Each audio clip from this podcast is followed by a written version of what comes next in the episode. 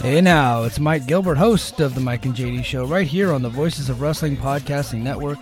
Join JD by God Oliva and myself every Thursday night live on the Voices of Wrestling YouTube channel at 11:30 p.m. Eastern Standard Time, as we stay up all night discussing all the hottest stories in professional wrestling. You can also check us out right here on the Voices of Wrestling podcasting feed, or you can subscribe to the Mike and JD Show feed. Now, enjoy the show. This podcast is a member of the Voices of Wrestling Podcasting Network. Visit voicesofwrestling.com to hear the rest of our great podcasts, as well as show reviews, columns, opinions, and updates across the world of wrestling.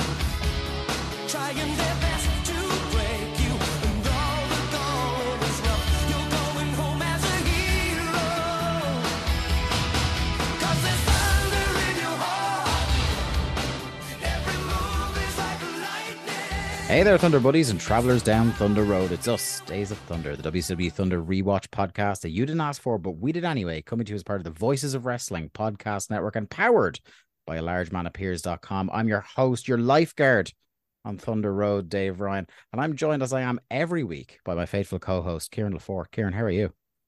Uh, I'm doing all right. I uh, mostly trying not to melt, to be honest. Yeah. It's uh it's been a tough one. It's it's probably like it's great weather for Bash at the Beach, but it's not great weather for podcast recording. Uh, yes, I am very, very grateful that the noise reduction on my microphone is cutting out my fan for the recording. So uh, Yeah. I'll be all right. Uh, How how are you? I'm, you know, I'm pretty good. Uh, my birthday is the day we're recording this, um, and it was like it's probably the most sensationally uneventful birthday of my life because I think for the first time in a number of years, I didn't take the day off or necessarily do anything because like Mm. both me and Emma were both working all day, so it was literally like I started the day uh, with the just glorious task of bringing my cat to the vet to get stitches out of his ears.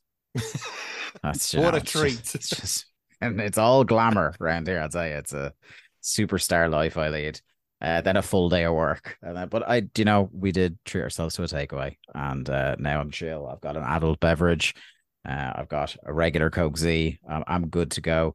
Kieran, after your appearance on the show last week, um, I, I, eh, how how did you find your, uh, your, you know, breaking yourself in on Thunder? And are there any more kind of like are, are there things you left on the table, cards you left on the table, things that went unsaid that have been kind of eaten away at you since? no, not really. But like we talk about a lot of bad wrestling and, and bad presentation and stuff on the show, and I thought we could do something where we start start positively, like praising things we like. Okay. So, for example, you know, like on this show, Bash at the Beach, we're kind of skipping ahead a bit, but like I thought Michael Buffer just knocked it out of the park.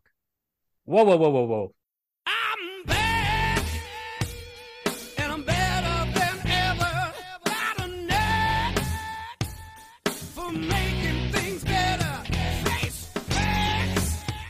'Cause your opinion don't matter. This maniac is gonna step on whomever. Hang on, I'm not having this. What the fuck has happened to this show in my absence? The hell? Why- Michael Buffer praise? By God, is that Stagger Lee Malone's music? Lee, how the fuck are you, buddy? I mean, I'm I'm not happy. Of all the things to get him back to the show. Yeah, yeah. I That's come what it took. All it all it would have taken is just someone to praise any of the Garrett, Aaron, anyone just to mention Buffer in a positive light. It's like the fucking bat signal over Gotham. um, yeah, I mean, listen, I, I can stand only so much, and And you uh, I can't stand stand no more. uh, listen, I am ecstatic, absolutely ecstatic to be back on your birthday, no less. Yeah. What a present. I mean, I don't have to buy you anything now. Mm. He didn't pop out of a cake, which is slightly disappointing. No, well, that's you know that's for the after show. I mean, we, we, we don't we don't do cake bits. That's on on the, the show. Patreon. We put that stuff behind the paywall. You better believe it. LargeManAppears.com. 20 dollars for the uh, the lens. Doing his full "Happy Birthday, Mr. President" routine.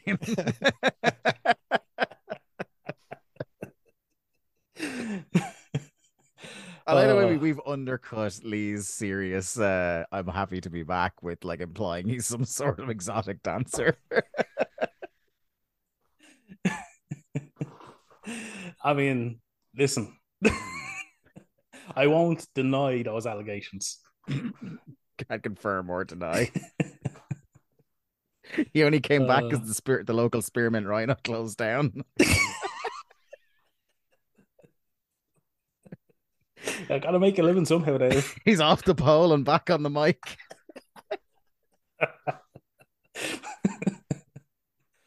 oh God. What is he doing with that mic stand? If you listen, you See- can see, that- faintly that- hear the sounds of "Do you think I'm sexy?" playing. That's what people can't see is me gyrating for an hour and a half every time I'm on this podcast. You could probably do a pretty good stripper routine to that uh, Bischoff music. to be honest, it's got that. It's got that kind of vibe. It's taken five minutes to go completely off the rails. Ah, listen. Oh God! This show Missed went off the rails within five minutes of it starting. So yeah, yeah, yeah, yeah. back in episode one. But yes, pal, you have been missed very dearly. Um, I know people are going to be delighted to hear that you're back. Nah, no, he won't. Um, no, I'm I'm delighted to be back. Um, hopefully permanently. Um, unless Kieran has actually replaced me. Oh Who hell knows? no! I've I've We'll got my see. own weekly show to do, and uh, Yeah. you know monthly appearances elsewhere to do. I don't need a third third project. yeah, you could here have your seat back. I've kept it warm. I could sense that regret after you sent that tweet saying, "I'd like to talk about Bash at the Beach," and then I said, Yeah. "Oh yeah, let's Yeah. do it." You know, I- it was kind of like you know, if Dave was still going to be in, in trouble for a co-host, Yeah. you know, I think you, uh, I, I think you kind of like you got that kind of brash confidence of like, you know, the first Thunder I volunteered for wasn't so bad. Like, how bad could this pay per view be? exactly. Uh, then Right. we, I think we all found out. I mean, coming from the Nitro, WCW was on an upswing fr- Yeah. through that Thunder.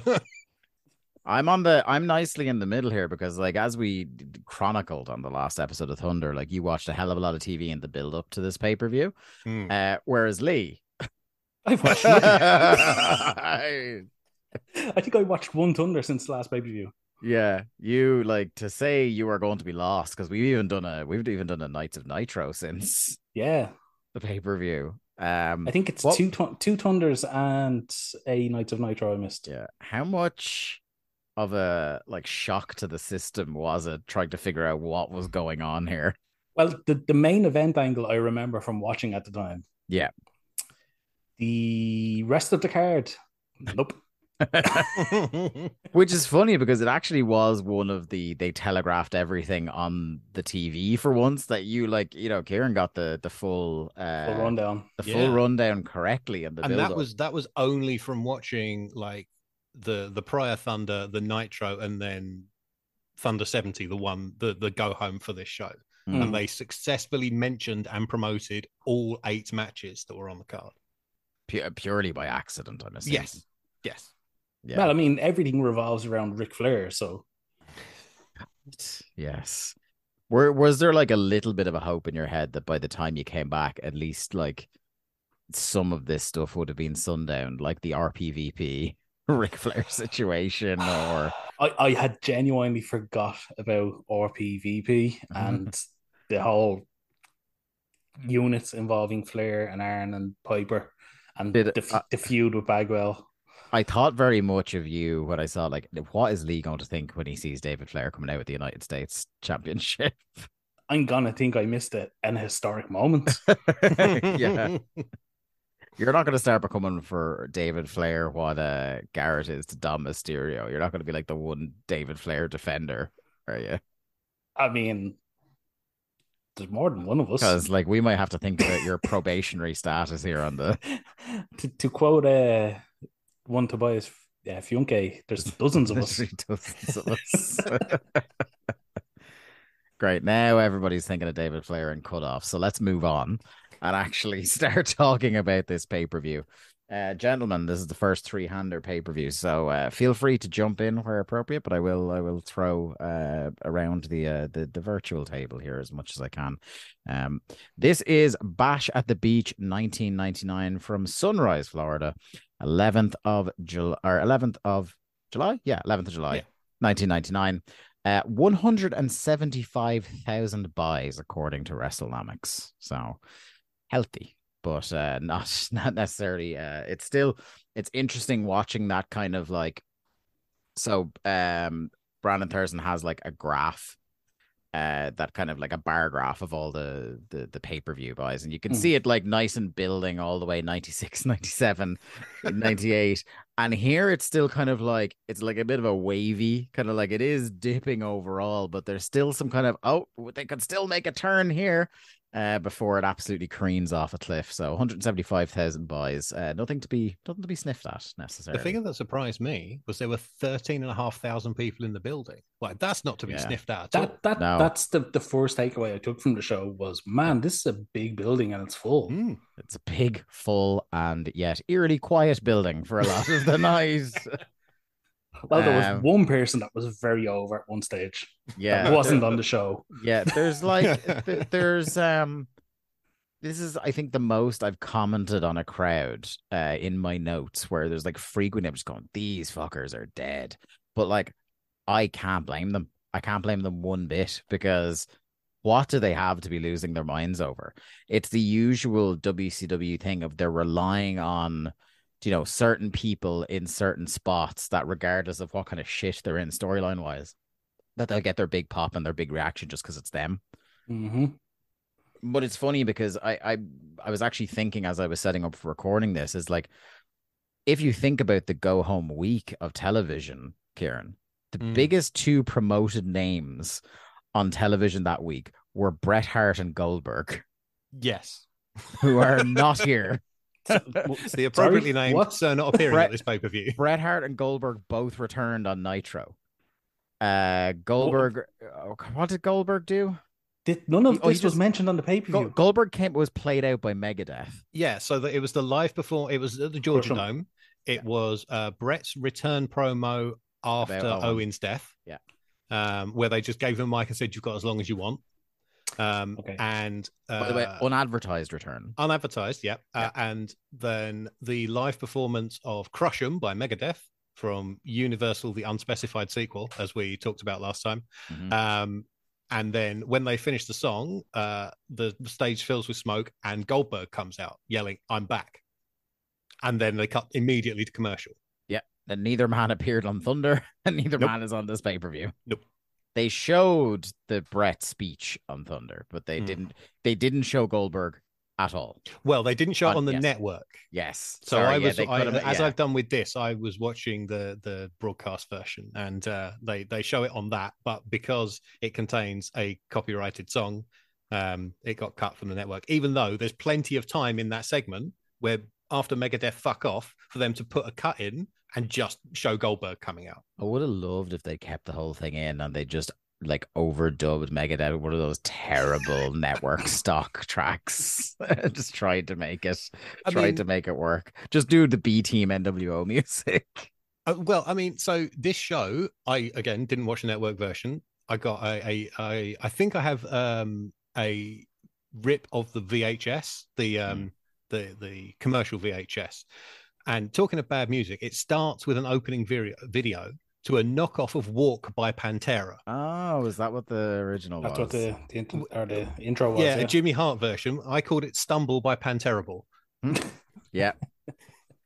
And it's it's it's all about uh, the thing about this video package and this i i assume was uh, getting at you as a video editor is like it it was all about one feud which was the team madness versus sting and nash match that's main eventing tonight but the way it was edited Yeah. I watched TV. I watched all the Thunders and at least one of the Nitros building up to this. And this video package did not give me a clue about what this feud was about. No, uh, that, that was my that's so my first note is about the song. My second note is that it doesn't even tell a story. It's just incidents that have occurred between these players in the in Yeah. the main event. Yeah. and It's like a succession of gifts. pretty much Yeah. like the, there like, every match on this show gets some sort of build up clip or video package Yeah. they are Mhm. all appalling Yeah. they are They all really are. so you ever seen like any old movie trailers where they were basically they'd be like five minutes long and it would be like three scenes from the movie in full and then the title at the end and coming soon to this picture house kind of thing. Yeah. not even that before that like i'm talking like Oh, like know, full preview. Yeah. Oh, Like, like, yeah, the, yeah, yeah. yeah, where they From, give like, the you 50s the and whole 60s. plot, the whole Yeah. plot of the movie. Yeah, Yeah, exactly that. And all of the videos on this show were like that. It was just unedited, unedited shit from Nitro and or Thunder. Yeah. including errors left in. Yeah, uh, Lee, it, something that we have been big fans of on the show going back to the year dot uh, are the pay per view sets, and Bash at the Mhm. Beach is one of our favorites. Uh, how did you enjoy this iteration, including Mean Gene's bait shop? I mean, if that's not a shot at the hotline, I don't know what is. Um, That's where he's actually in that shack with like a red phone on a table. That's the- just the just him and Mark hotline. Madden there making up rumors. Yeah. Um, yeah, no, I I like the new Bash at the Beach logo. I think I'm pretty sure it's a new logo, and uh, like the new coloring on it at least. Yeah. Um, and yeah, the set the set is it's basic by WCW standards, I think, Mm. but it's good. Yeah, it's still something different, isn't it? And the it Mean fits Gene with the thing. theme. you Yeah. know? Yeah, exactly. And like again, it's another one of those things that like it's a stark contrast to now, you know. Mm. Um speaking of like something where they're making a little bit of extra effort, it is Hawaiian shirts a go-go at the commentary station. this is just fabulous. Um Bobby has one of his one of his good lines. He has a couple of good lines tonight, but one of his good lines, the only thing that's bright in Florida is the sun. Uh, and me, of course. uh, realizing he was accidentally burying himself. I, Um, I I thought Bobby had a very good night. I thought So this was I, one- look, actually. look, yeah, by his 1999 standards. I thought he was very yes. good. Like He's still he- nothing on 98 or years before. Like he is still declining. A year on year trend overall is still Mhm. declining. Mhm. But like, yeah, compared to like we've been stuck with Larry now on Thunder for some months. And that's like that's just it's no comparison. he pops Tony like three minutes in. Like he's asking, Yeah. Have you ever been to a junkyard? And Tony's like, Of course I have. And he's like, I haven't. Why would I go to a junkyard? Something that was uh, very much um until you said it in the previews because they they either didn't mention it on the Go Home Thunder or they really just mentioned it in passing. One of the things they promote on this show is the boxing match with uh, referee Mills Lane. And I was just like, my God, are they like this is what several months after Bart Gunn got knocked on his ass, and they were like, you know what? The problem with Brawl for All is that Roddy Piper wasn't in it. so let's run it back. Well, like the, I, I obviously coming in cold. I was like, oh, Mills Lane, like this must be the peak of Celebrity Deathmatch. that was my first thought. And and then I was thinking about it. I was like, no, no, Celebrity Deathmatch was like earlier than this. But that's also not what he's promoting. Yeah, and then it's like Judge Mills Lane. I'm like, is Yeah. what? Yeah, like I, I had, I had a note written because it was a couple of seconds before they mentioned why they showed a preview clip of him coming out in the judge's robes, and I was like, why is Mills Lane dressed like a Victorian ghost child? One, one of And- Reby Hardy's kids. Yeah, and then and then when he comes out on the pay per view, they're like, "Oh, it's Judge Mills Lane," and then I I end up they didn't even go further with that explanation. I did end up googling it. I was like, "Oh, okay, they were doing like a Judge Judy type thing." Which they also make a joke about later. Mm. But uh yeah, I was just like, oh my god, a fucking boxing match and fucking Piper. Anyway, uh Mean Gene ready to party. He's he's gonna be partying in that bait shop all night. Uh, he's got breaking news. Would you believe it? It's on the hotline just for one dollar sixty nine per minute. Um, Nice. I don't get any Mean Gene stuff on the uh, on the VHS at all. He's completely absent from Oh, what really? I watched. Yep, wasn't Does there he- at all. oh, does he? I wonder does he get cut out because of the whole like obviously they can't, you know the, the Ah, because it's a commercial release and they don't want people calling up a, Yeah, yeah a hotline. They want yeah, don't want to be which is it, also makes it weird that the network just fucking kept it in and just put a really bad graphic over it saying number no don't call this. Yeah, use. number's dead. even though the number like is still blatantly visible on the screen. I think they, they, they blurred out the Canadian number for Yeah. no apparent I remember reason. that was a bit like we referenced them already, but that was a bit that Alvarez did at one stage. He rang the Mean Gene hotline on the air once, and it turned out to be a, a shall we say, an adult party line. I tried the same thing with Andy Ogden when we were reviewing uh, UWA Wrestling Rampage. We rang the UWA hotline while recording. Uh, unfortunately, number is long since disconnected. We didn't get anything. I, I was actually I did a rehash on the the Patreon recently, and they were talking about the hotline way back then, and like the degree to which they are not arsed about this thing by comparison, like they had uh, Crockett had like a a weekly schedule. Mm. Like every day of the week, you got somebody different. Like so, there was one day that was um Ed, Eddie Gilbert and Missy. Yeah. Um, there was one like day a that was Heyman day. was a there's Paul Heyman day. Gordon was, Solie boring day. Yeah, yeah. gin, probably. Yeah, yeah. Like everybody had a day of the week and they all had a different like flavor to them. Whereas now it's just like uh, Mean Gene is going to be telling you about sin, sin, nat, e. Uh, yeah, Cincinnati, Cincinnati. yeah, but Um, it's like that. That was all kind of like tied to Gene's pay, wasn't it? Like, making that a success made him money. and it's always like about who's backstage. And I, course, would yeah. love, would love to hear the story of the child who absolutely ruined their parents' phone bill. To hear that Johnny Grunge and Flyboy Rocco Rock were backstage. I bet he really was sold it. Former world tag team champions shit. from somewhere else are here. Yeah. That child was trying to emulate the grunge. Um Jesus. so um Tenay says he was tipped off about the location of a junkyard, which I love because that implies prior to that it was going to be a match that took place shrouded in mystery that we were never going to see, which was a better version of reality, I think. Camera I crew wonder what running around the- Florida hunting for junkyards to find Did- where these men are fighting. Did Yeah, we I- spend go on, yeah, I was just gonna say, I was. I wonder, was it the helicopter hovering over fucking head with a camera and a big fucking light shining down? deafening roar of the helicopter propeller during this whole match. Fuck, we'll talk about that. Mm. Speaking of things that probably r- raise your hackles, Kieran, this the audio editing during that match is going to be a fun thing to talk about. Um, That was the least of its problems. yeah, yeah. That's to be fair. Did uh, did we take any time to look at the spray paint on the cars in uh, this car park? Because I got one that was my favorite thing that I've ever seen written on something in WCW before, and uh, speaks to a number of the people that were taking part in the match. And that was something that was written on the hood of a car saying "Number One Boomer." Jesus. Brilliant, absolutely brilliant. And in this junkyard match, you have to. Uh, they, they let us know that the rules are going to be you have to uh, climb the fence to win, whether you have the lemon tree with you or not. Uh, you have to get over that fence, and you're done. Um, we open up with a true Matt classic. What a way to welcome Lee back to the show! Then the cat with Sonny Onoo versus the Disco Inferno, and and really, Lee, you've missed some of the rise to prominence of the cat. And by prominence, I mean he's just all over the TV and no more over than he was. Well, I mean, ago. That continues right through the death of WCW. Oh, good lord, it Um, does. Yeah, so It's it's kind of better when he's the commissioner. He's not really wrestling. well, this angle doesn't get paid off till what next January, Mm. I think it is. Mhm. Um, and yeah, You've got This- six more months of this. yeah, the- like the the James Brown appearance that they do not advertise. Is, yeah. Like Also, do the math. We do a show every two weeks. We've got twelve more months of this. Welcome back, Lee. actually now that I look at my calendar, Sorry, I might I've- be off. no, the next I've, I, couple- I, I, I locked the door as soon as he came in.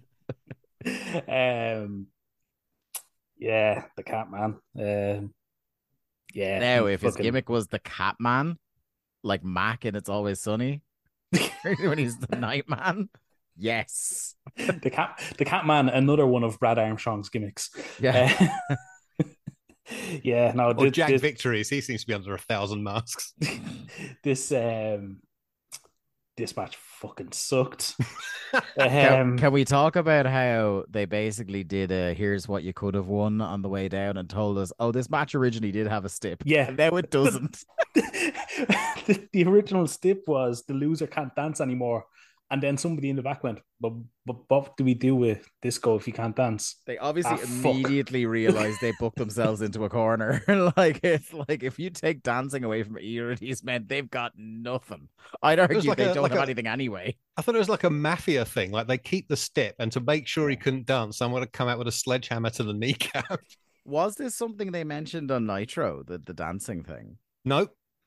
Okay, so this was Nope. clearly devised between Thunder and the pay per So, view. I, Uh, I, I I, I gotta believe believe It was this is- mentioned on Saturday night, Okay. oh my and god! and on the main event pre-show. So it had been a stip for 24 hours, and they- then they got rid of it. Oh, perfect. Perfect. to be- like, so I- there's a chance that like 99.9% of people watching this would have had no idea Yep. that there was going to be a stip at any stage. and that includes all three of us. Yeah. um, yeah, I gotta believe this is a stip they tried to do before with disco, because they absolutely had to have done like an Alex Wright can't dance anymore stip. Oh, Yeah, that's it. You um you missed the revelation that Berlin has debuted and undebuted in the last month. Were you gone for that, Lee? Yep, yep. Yeah, yeah. That's fun. We'll see him again though for his actual debut when it's not the worst time debut in maybe the history of professional wrestling. Um the uh there was the cat oh his promo here before we start the crap Lee. I know you were getting ready to lay into it. But I love that the cat is trying to act tough and do his promo about how you whoop out anybody's ass. And there's one either woman or child screaming at the top of their lungs, the cat is crap so loudly that it's picked up on the microphone. and Randy Anderson looked like he might fall asleep. this is the opening contest. I think the the most interesting part about the start of this is that the cat's entrance team is dubbed over for his entrance. Yeah. But then when he dances, they play It's his not. entrance team. Yeah, yeah. the production intern just got the note. Look, double the entrances. There's again like they? that uh overworked intern we've talked about in Stanford before. Like he's definitely doing a right dub it at the start, fast forward to where I can see a pinfall on the on the bar, Yeah. And then like that's that's it. It's not my fault if the music breaks out again because yeah, he does declare a dance off at the start of this, which like I momentarily groaned at, but then I was like, actually, if they do a dance off, it'll be over quicker. So I was kind of okay with it, and then it broke out into a match, so it was the worst of both worlds. Before we get into the quote unquote action, Hmm. can I take a moment for Disco Inferno's outfit? Disco Inferno, the walking green screen you could shoot a fucking Marvel movie in front of. Yeah. Good lord. This feels like if you get like I suppose with the network version, it's a high enough like upscaling that you probably could project some stuff Yeah. onto it for fun. but not Actually, talent. no, that- that No, you to could happen, you couldn't project talent onto it, that's for sure. Some somebody needs to project a stardom match onto his tights. While he's You know, you know the way people are trying to do get the a copyright suit going with Twitter. Like you could post like an entire John Wick movie on Disco Inferno. Actually, I watched the first John Wick movie in the past two weeks. Wait, you'd never seen it before? I've never seen a John Wick movie up oh, until recently. and your life is different now. Ah, it's totally changed. Yeah. Ah, Great franchise. Apart from th- I don't like three. I don't know. Um, you don't like two? I don't Oh. like two. No, because once you see the patterns of the fights, you can't unsee it. They all they all Mm. go exactly the same. And Um, That's what somebody said to me. I was I was talking to a friend of mine. and I was like, "Oh, what's John Wick tonight?" And you're like, "Yeah, they're good, but they're all the same." They- uh, live within a certain narrow universe. Let's say. Uh, I thought we we get a Dave. It's happened again. it's turned into a movie podcast. I'm, I'm fine. I'm fine with it. I'd rather that than talk about this match. Uh, I thought number four was excellent though. Yeah, I really, love it's like four. it's the most beautiful action movie I've ever seen. Some of like the Okay. framing and cinematography. forward to is getting And it's just even for a John Wick movie. It's Yeah. excessive. yeah. And that was Oh. my, my argument with my like the cast co-host. They were like, "Oh, it's a bit too long," and I was like, "No, that's the point. Everything is excess in this movie. It should be too long." I didn't notice the length, but I did need to go and have a piss in the middle. Yeah, I think there was two. I was talking. There was two fights in it that, like, I think went on maybe a minute too long. There was like the one early. There's like one at the end of Act One, and then there's the one on the steps as well. It goes on like Yes. one turn, or like one round too much, should we yeah, say? yeah. But I won't say. I won't spoil it on uh, Mm. on, on Lee here. John Wick kills a bunch of dudes. Shocker. um, Anyway, they do their dance off. And the very funny thing that we've both alluded to, or we've all alluded to here, is that for two men that were given dancing gimmicks, neither man can really dance. So No. I think Disco's supposed to be the baby face here, right? Yes. Okay, TV God. yeah, 'Cause the that TV was- that was my turn on question. face. Right. So on the, the in, in the recap video beforehand, they show their previous dance off from Nitro or a Nitro, Mhm. and um Schiavone, the babyface commentator, when when uh Disco starts dancing, goes, Well, he's not really dancing, he's just sort of wiggling his hips around a bit. Yeah. I, I think that's like he's supposed to be sort of a babyface now, but also no one likes him. Yeah. And I think that Uh, extends to the crew. Yeah. Uh Cat looks genuinely awful doing his his dancing. Mm. Um and Disco, I suppose technically what he's doing is less like it's less shit, but it's also he's doing less and it's an even more dated dance. So in, it's, in- it's a dance from 20 years ago. Yeah. Yeah. So it like it is bad. Uh the cat tries to sneak attack him during his dance. Disco ducks and we have a match, sadly. Uh Disco stomps on Cat's hat, uh, whips the cat into the corner, but he baseball slides outside. Um pair of atomic drops from Disco. Cat is down, cover, kick out. Uh Cat gets some bad offense in. He chokes Disco with his hands and then his feet gets broken up. He throws Disco out of the ring. Sonny does his usual, getting the brogues in. Um, Cat hits a low blow, and the ref is just fine with it. There's like, Yeah.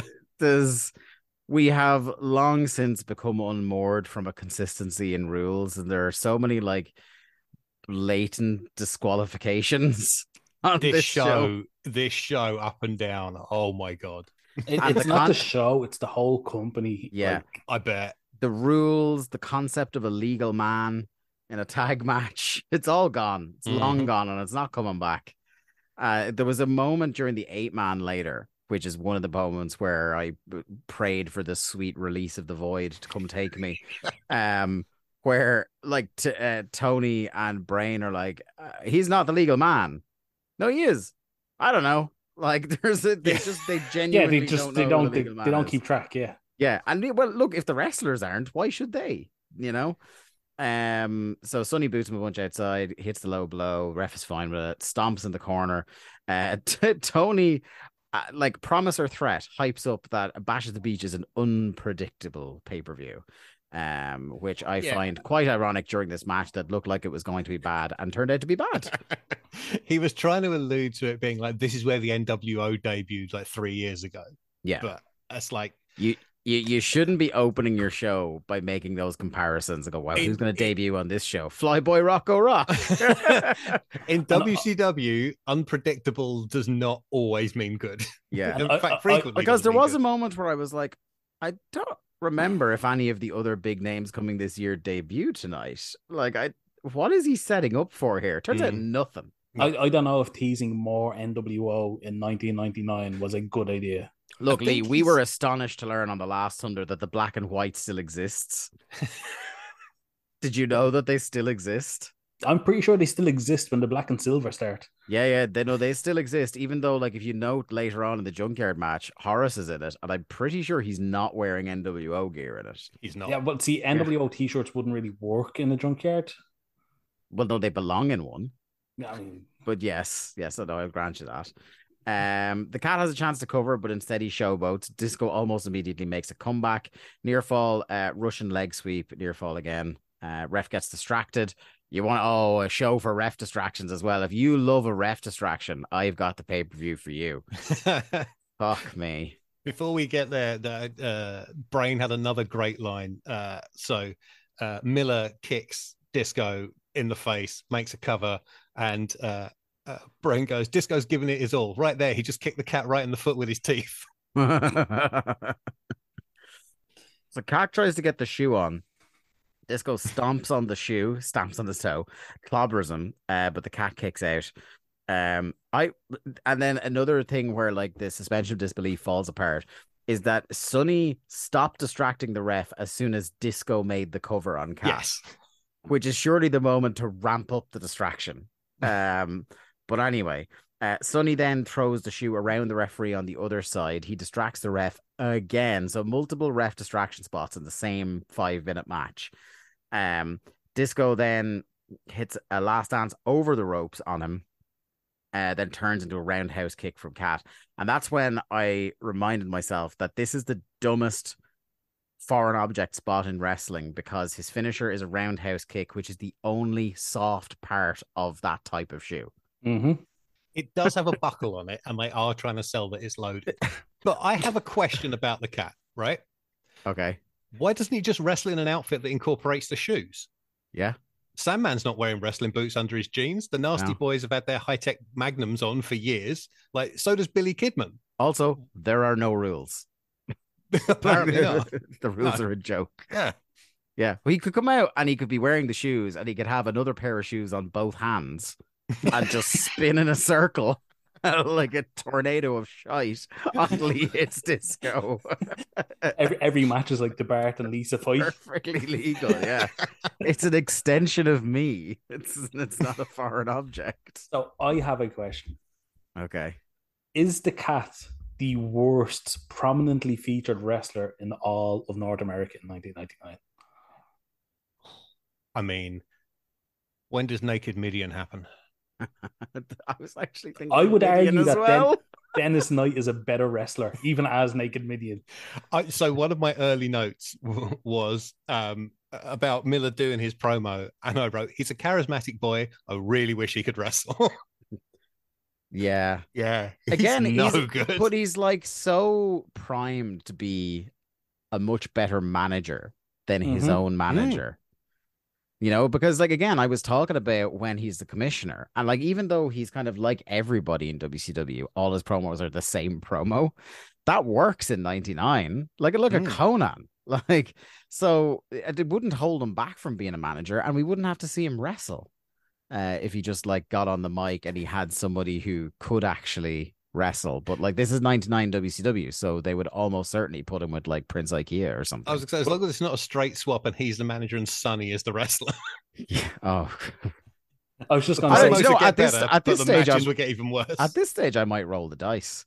I was going to say instead they make Disco the manager Yeah. Like by you the say, end of the year. you say they can't possibly get worse. I don't know, can they? we could see. Um, but yes, this was uh this was bad. The crowd did not give a shit, which would be a continuing trend throughout the it is, evening. however, not the worst match on this show. no, no, Shockingly, no. I would sooner go back to this than the middle two matches on this show. that like are the closest I've come in quite some time to quitting this very show. Uh, we see Mills Lane with Mark Madden. There's a combo. Uh, he said he doesn't hate Piper. He's gonna cut the guys a little slack, but not a lot of slack. So he's fair. And I just love that, like, this guy is coming in and presumably being paid quite handsomely by WCW because Lord knows they love to burn a dollar. Um, but like I would think that, you know, you've got a guy with some celebrity coming in. You want to keep him on side. You want to keep him nice. And Madden, like within five seconds, is mentioning, hey, didn't you let Mike Tyson bite Evander Holyfield's ear off? like, holy fuck, Mark Madden. Like, No. you just went in. like, it's not doing him any, uh, like, not giving him any credit or credibility as a referee, is it? yeah. But No. do you know what it is? It's like uh, knowing the person Mark Madden would later reveal himself to be because he's still the internet location geek at this point. Like, he was clearly like fancying himself an investigative report. He's gonna ask the hard questions here. Like this like Mark Madden, in terms of like his uh like approach to broadcast journalism, is a substantially less talented Piers Morgan. so he and think about that. like that's not me saying Piers Morgan is talented. Don't get it don't get it wrong. I haven't seen a lot of this period of WCW, so I get him and Scott Hudson mixed up. I apologize to Scott Ah, Hudson. So that's have you never- That's unfortunate. Have you never seen like him during the year where he's on commentary trying to get himself over? Uh, and- sparingly. Yeah, gets himself uh, tries to get himself over with the nickname of TV's best looking big man, Oh God. wearing his Hawaiian shirts. But then, like, at least mercifully, there's one uh, Nitro where Tank Abbott beats the shit out of him and he, he fucking stiffs that prick. It's fucking shit. Dave, you need to choose your, your words wisely. Yeah, yeah. Steve Stabrick. Oh, I miss Mike Enos, don't you? Oh man. Um. Anyway, uh, flashback to Van Hammer beating Disco Inferno, the first family attacking him, Flair banning hardcore, the whole thing we've seen. Uh, and They're is- banning hardcore twice in the same segment. He bans Yeah. it, reinstates it for Van Hammer to hit Hugh Morris with a table, and then Yeah. bans it again immediately Yeah. afterwards. yeah, gives Van Hammer the ban hammer. I have a Um, quick question about the video packages. Um, I was watching this on a VHS rip, obviously. On the network, do they all have a filter that makes them look five percent out of focus? Uh, yeah, fair few of them do. Oh, like they, Yeah, they put that- on that's a, that's a the- WCW production thing. the yeah. Gave me a WCW production. headache. The WCW production trope is to do like random After Effects. Yeah, they'd obviously they'd obviously stumped up for some sort of software that had all these, and it's like we need to justify in the budget why we got these. So yeah. I think to- Premiere Pro 1.0 would come out at this point. yeah, we need to hit a different After Effect every video package. to Go look, look, boss, it was worth it, Yeah. wasn't it? Yeah. Uh, our next match, God Almighty, Rick Steiner versus Van Hammer for the World Television title. Uh, Rick wants to let us know in as much of a two sentence promo that he somehow gets lost during that him and Scott are just going to do what they want. That's that's the summation of it all. Him and Scott are going to do what they want. Bear in mind that Scott is on the shelf at this point and no one has mentioned it. he says him, he says himself and Big Papa Pump and the dog face gremlin are gonna do what they want. Yeah, yeah. The DFG, as he's calling Yeah, himself now. yeah. Uh, Lee, where do you stand on? We t- we were batting this back and forward uh, last week on Days of Thunder. Scott Steiner is out for the whole summer now, Oh yes. and he is the reigning martial arts division champion. And we were trying to argue last week is like, should we? Last time Continuity Malone made this ruling, it was for Wrath, and you Mhm. immediately stripped him Yes. of the title. And we were leaning towards that. But the thing that made me worry is that uh, poor old friend of the show, Kim Geist, who did the meticulous history of the martial arts division going forward to present day, this might entirely fuck up the timeline. So I was uncomfortable making the uh, decision. Where did you you fell down on the strip him of the title, Kieran? Did you? Oh, I boldly put it on David Flair. yeah, yeah, Jesus yeah. I wasn't going that far. So, so the the- the US title was stripped from from Scott Steiner and given to Mm-hmm. David Flair. And surely, if you're doing that with that title, the Yeah. other title that Scott Steiner holds has to go the same way, right? And you did allude to the fact that when David Flair loses, it's interesting where it goes after that. It's well, I don't know if it's interesting. I want to see like if the timelines then reconverge because I haven't seen Kim's timeline and I Mm. don't know what happens to David Flair. Yeah, I didn't want to look the, the timeline back up and have it sway our decision, but I'm Mm. thankful that continuity because I felt like if it was you and me again, we'd have to make the decision between ourselves. But we can just uh, shirk that responsibility now to Lee. Yeah. Uh, Lee, what do you think? What's the gut instinct of continuity Malone on this? I mean, Kim put a, a lot of work into into doing the list. Do you want to go back and see if you can find Kim's list and No. let Kim make the decision? Okay, so No. then you're then you're stuck with it. no, I was thought this was say- I- ramping up to you being incredibly generous. No, I was going to say like uh, Kim put a lot of work into it, and I'm I amazed at just the level that somebody would go to for something we made up. So with that in mind, I'm definitely going to strip Scott Steiner the title. Now, are you going to go the extra step Kieran did, award it to David Flair, or are you going to go and just what happens uh, to it hold if it, it hold off it? Scott Steiner and doesn't go on David Flair? Yeah, are you going to hold it in abeyance until a sufficiently martial arts division match happens? I think that's the best, the best solution. Yeah, I think at the next pay per view, we will select a match on the Thunder before the show, where we but will we've say, watched it. To be the before, we, before we've watched it to decide that match will be for the vacant martial arts division title. Okay, Can I, in the spirit of uh, like WCW authority figures, can I add a third option? go for it. You and I, as as co-chairman, have stripped uh, Scott Steiner and given it to David Flair.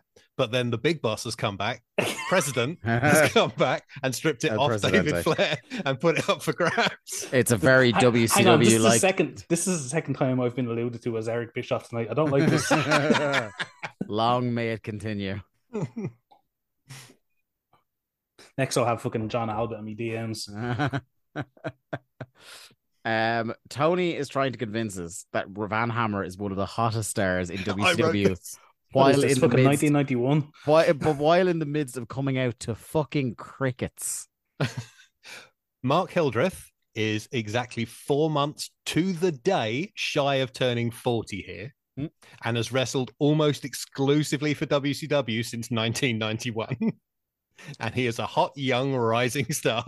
I one of my favorite things is when commentators refer to nearly 40 year old men as young guys. Who haven't been off TV at all. Yeah, Yeah. Dolph Ziggler, hot young guy.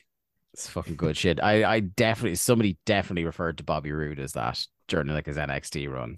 The famous one is uh is it Gorilla Car- Monsoon Carlos calling Colon. Carlos Colon a Yeah. young man? Yeah. Yeah. and he's like 47. It was either Jim Ross or McMahon as he's making his uh, yeah. Rumble entrance. The Yeah. hot youngster, Carlos Colon. Yes. Fucking scarred up forehead. Yeah. Look at older father time. Looking like he's punched his way out of his own coffin to get into the match. Uh, the crowd are not good so far, I wrote, but to their credit, what did they have to cheer? Yeah. Steiner goes out early. Uh, Hammer tries to jump him on the way back into the ring, hits a suplex for a count of one because Rick Steiner don't play that shit. Uh, Rick gets Hammer on the ground, choking him and just clawing at his face really nastily. Then in the ropes, uh, Rick gets mad at the ref because you're not allowed pin outside the ring. That's one of my favorite things. It's like, oh, there's no rules here. Why are there rules now? Um, Rick gets low blowed again. Referee's cool with that part. We, we, we should say even Tony Schiavone at this point goes, ah, we're two for two tonight. Yeah. Yeah, yeah. Tony's just calling it. But, Like, so there's a thing now on this show I noticed where Tony is just blatantly calling that kind of stuff out. Uh, but not in a way like this is terrible, WCW is terrible, but read between the lines, that's what he's saying. And now Brain goes the other way, where Brain very sarcastically says he enjoys things that are bad. Yeah. So like for the last five like three or four minutes maybe of the junkyard match, he just keeps going, This is great. Uh, love it, love it. Um, so uh, yeah, Rick only gets phased by the low blow for a bit because he has a titanium dick, as we all know. I then wrote boring, boring, boring. Rick hits another low blow. It's not so I much did- a low blow as he literally just punts Van Hammer in the dick. Yeah, I enjoyed the shoot punch to the face as well on Van Hammer. yeah. Like they like Rick's fighting his way out of the corner and he does so by just socking him right in the jaw. just fucking wailing on this dude. I also Uh, very much enjoyed Van Hammer's only moment of respite and revenge, where he gets thrown outside and Rick comes after him, and uh, Hammer picks up um, David Penzer's heavy padded chair and makes sure to turn it around so he whacks Rick in the head with the metal side and not the padded side, leaving a nice big greasy mark on the bottom of the chair. We get a couple of punches. Uh, Rick goes up top, hits the bulldog, win. Uh, Van Hammer's one month push stopped fucking dead. Yeah. Uh, I wonder next month will he be in favor or against peace? Tune in to find out. I think he'll be in favor of uh, jobs elsewhere. Tenay is at the junkyard in his Hawaiian shirt uh, for the reveal of a god awful trophy. Held by a referee who looked like he'd rather be anywhere else. Probably because he'd rather be anywhere else. Like He I imagine being having to be associated with this match, associated with this trophy, outside under the noise of that chopper, and also in July Florida humidity. They do mention that on commentary, how like Brain mentions, you know, the building's air conditioned and it might be nighttime outside, but it's still Florida and it's going to be fucking horrible in that junkyard. Mm. Yeah, god damn it. Uh, we then get uh, a quick clip of I can't remember the context of this sentence. A quick clip of Ric Flair instructing women to molest his son. This is I, I believe his line was when I was running around, there was one or two a night. Now you have it was something like the, there's no limits to what you can have, or something like that. Yes, and he sets eleven women on his own son. yeah, Uh, He's trying, bless him. Uh, This is from the stripping of the title and handing it over. To I'm glad it was just the title that was stripped. Yeah, it's me Yeah. too. Yeah, Jesus. Well, he threatened the. There were all sorts of things threatened with Roddy Piper's kilt on uh, Thunder. So Yeah, there were sadly.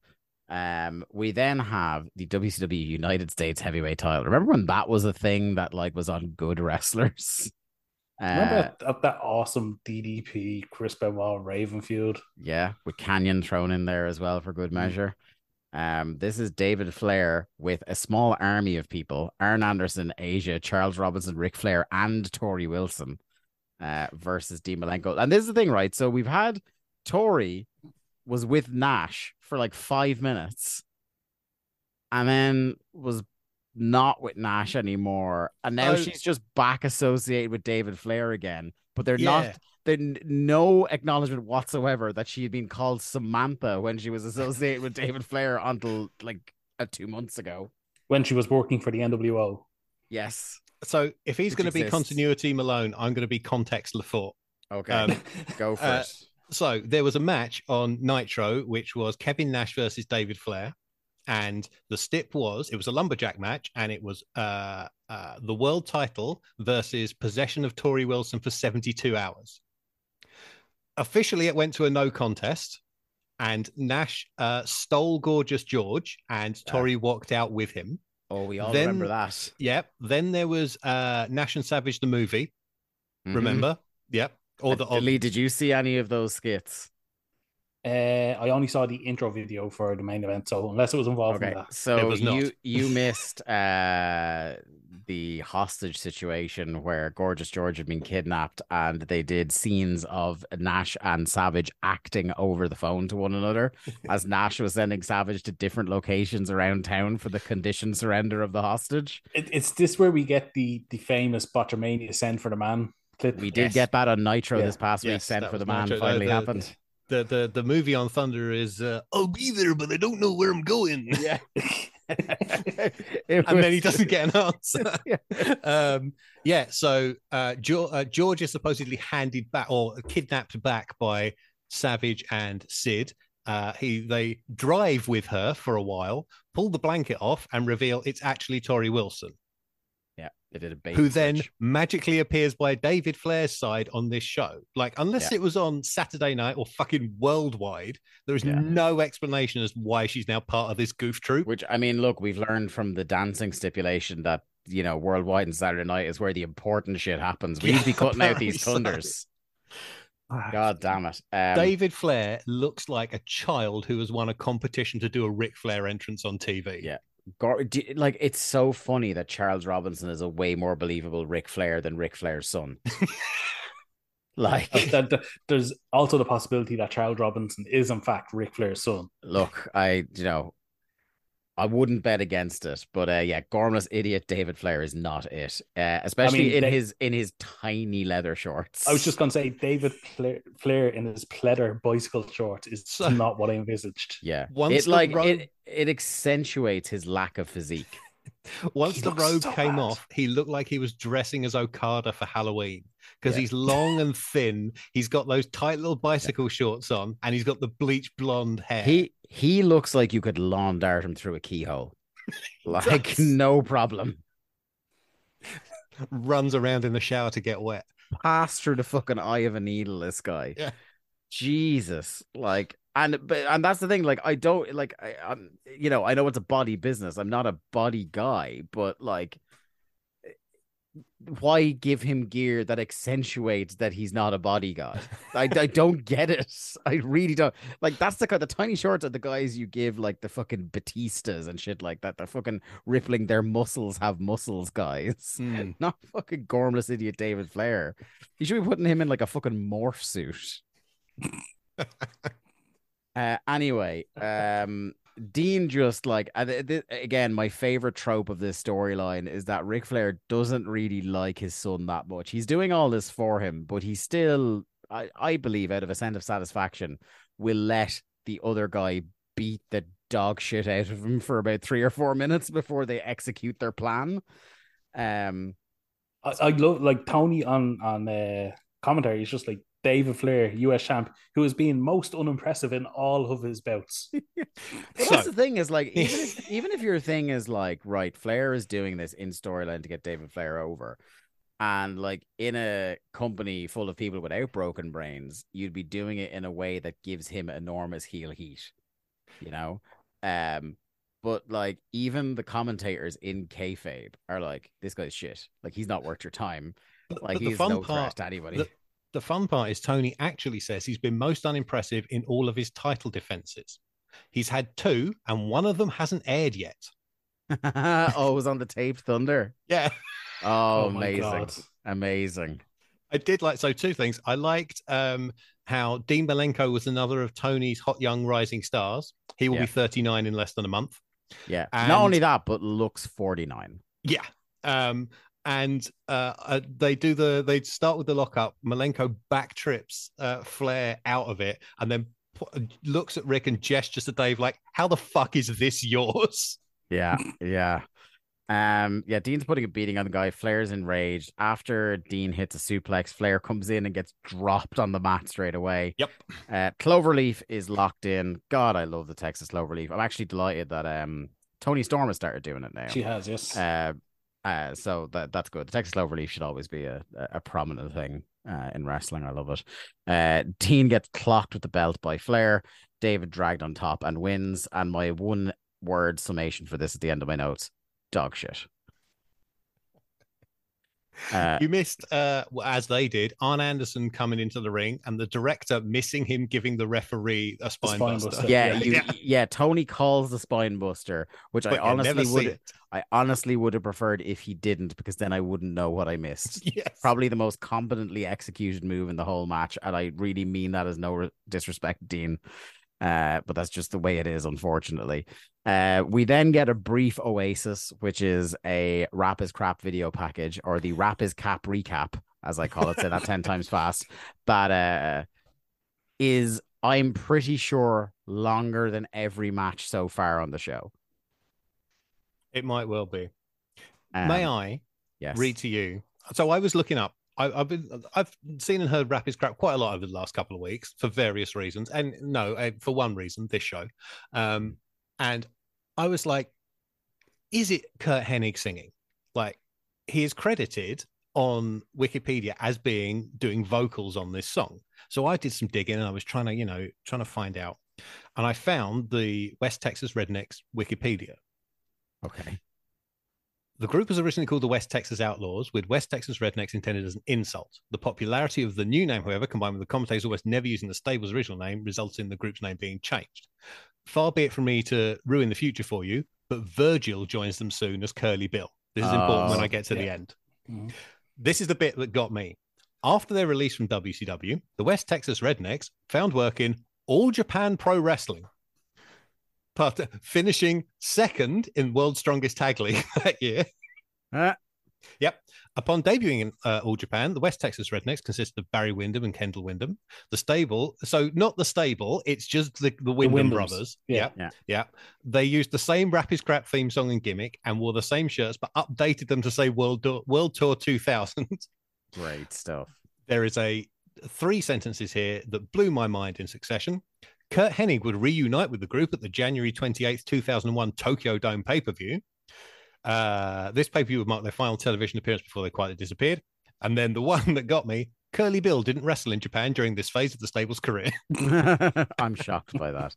Lee, one thing I'm really sad about that you missed is like pretty much when you left was exactly when the West, West Texas Rednecks gimmick turned a corner. Took off, yeah. Like when it when it went from being oh this is like real bad and like um generously could have said racially insensitive um Yeah. to being the best comedy shtick this whole this company are doing the last I don't know how many months. Um it has been fabulous. What did you think? Uh because they get I think this like extremely long video package gave a pretty decent recap of the hijinks they've been up to.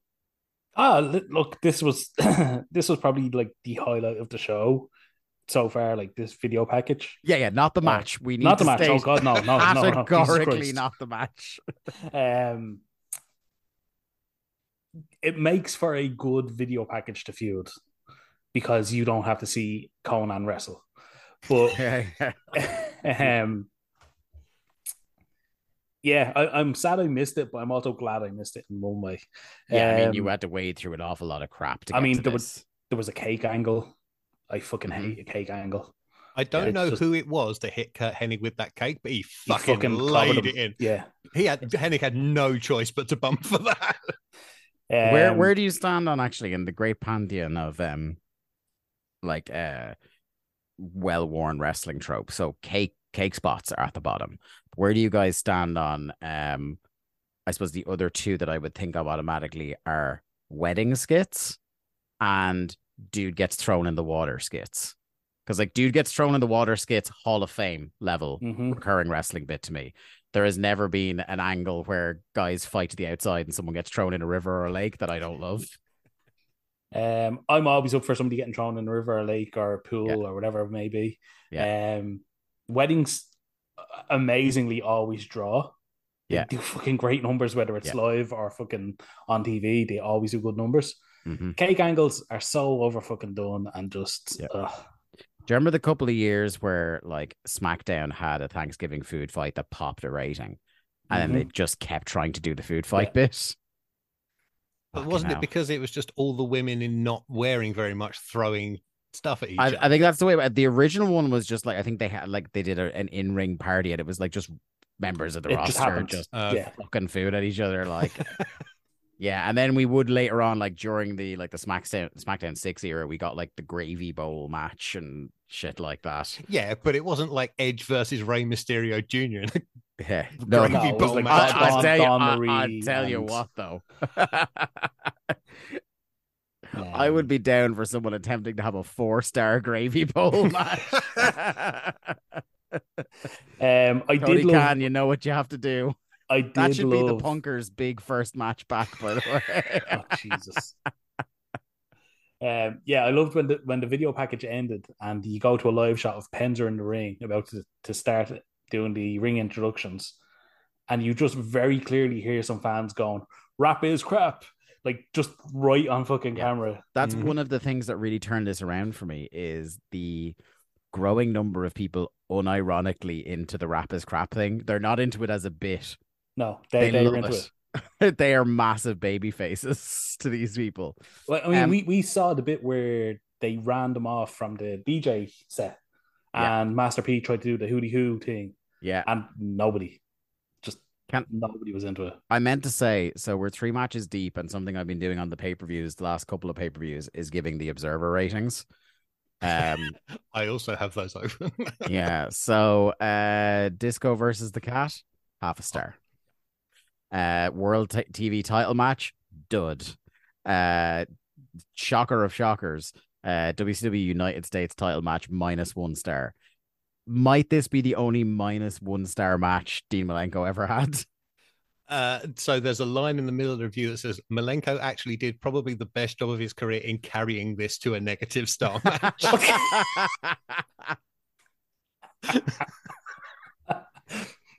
Do you know? I, lo- I love look, that. I lo- he's got so many problems, and I, I, I like uh the star inflation thing, etc., etc. Whatever you say about Dave nowadays, catty eighties and nineties Dave when he's just Can't be writing beat. to be a bitch about something, incredible. I, I love that every match starts at zero stars, just starts even. Yeah. Starts flat. And Yeah. Dave still feels David Flair had to be carried to a negative one star. I feel like um so there was um a few years ago on I think it was Voices of Wrestling, wasn't it? That our friend uh, Mark Robinson did a career retrospective of Shane McMahon matches. Like, because the old quite, you know, the way like the whole thing about uh, Shane McMahon, uh, people always said like if you know if Shane McMahon had gotten training at the right age, like he might have been half decent, you know, because he like he over delivered for what he should have for a long time in in, in some of his matches. Um, would somebody ever be brave enough to take on the David Flair gauntlet? Just do a succession of his most prominent matches and review them for the history You, books. you shouldn't put that kind of evil out into the universe. I will. How gonna put it desperate right does the out there. Patreon have to get before you turn to that? At least a little bit more. like I'm not gonna lie and say that in terms of quality, it's tremendously far off the stuff we already covered. The next Uh, time AEW run London, if we need to uh, get tickets, Yeah, yeah. Yeah, we're not above it. The David Flair tier coming soon to a large man appears.com. a gormless man appears. But yeah, it's been so there is there's only one um one or no, sorry, there's two matches that get above one star. Uh and bizarrely this next match is one of them. Uh because Jesus Christ, I hated this match. This is the elimination eight man tag team match. The No Limit Soldiers, B.A. Konnan, Rey Mysterio Jr., and Swoll with Chase and the largest man I've ever. That I wrote, the widest man appears. Yeah. A man named 4x4 based on his area in meters, I imagine. He looks like I mean he looks like if you put a head on SpongeBob. Yeah. He looks like a Yeah. cartoon character has swallowed a chest freezer the long way. He and looks- he's wearing a halter top, so he's he's got more tit on display than Torrie and Asya combined in the last match. He looks like a pumpkin sitting on a fridge. yeah, Like, that's- exactly.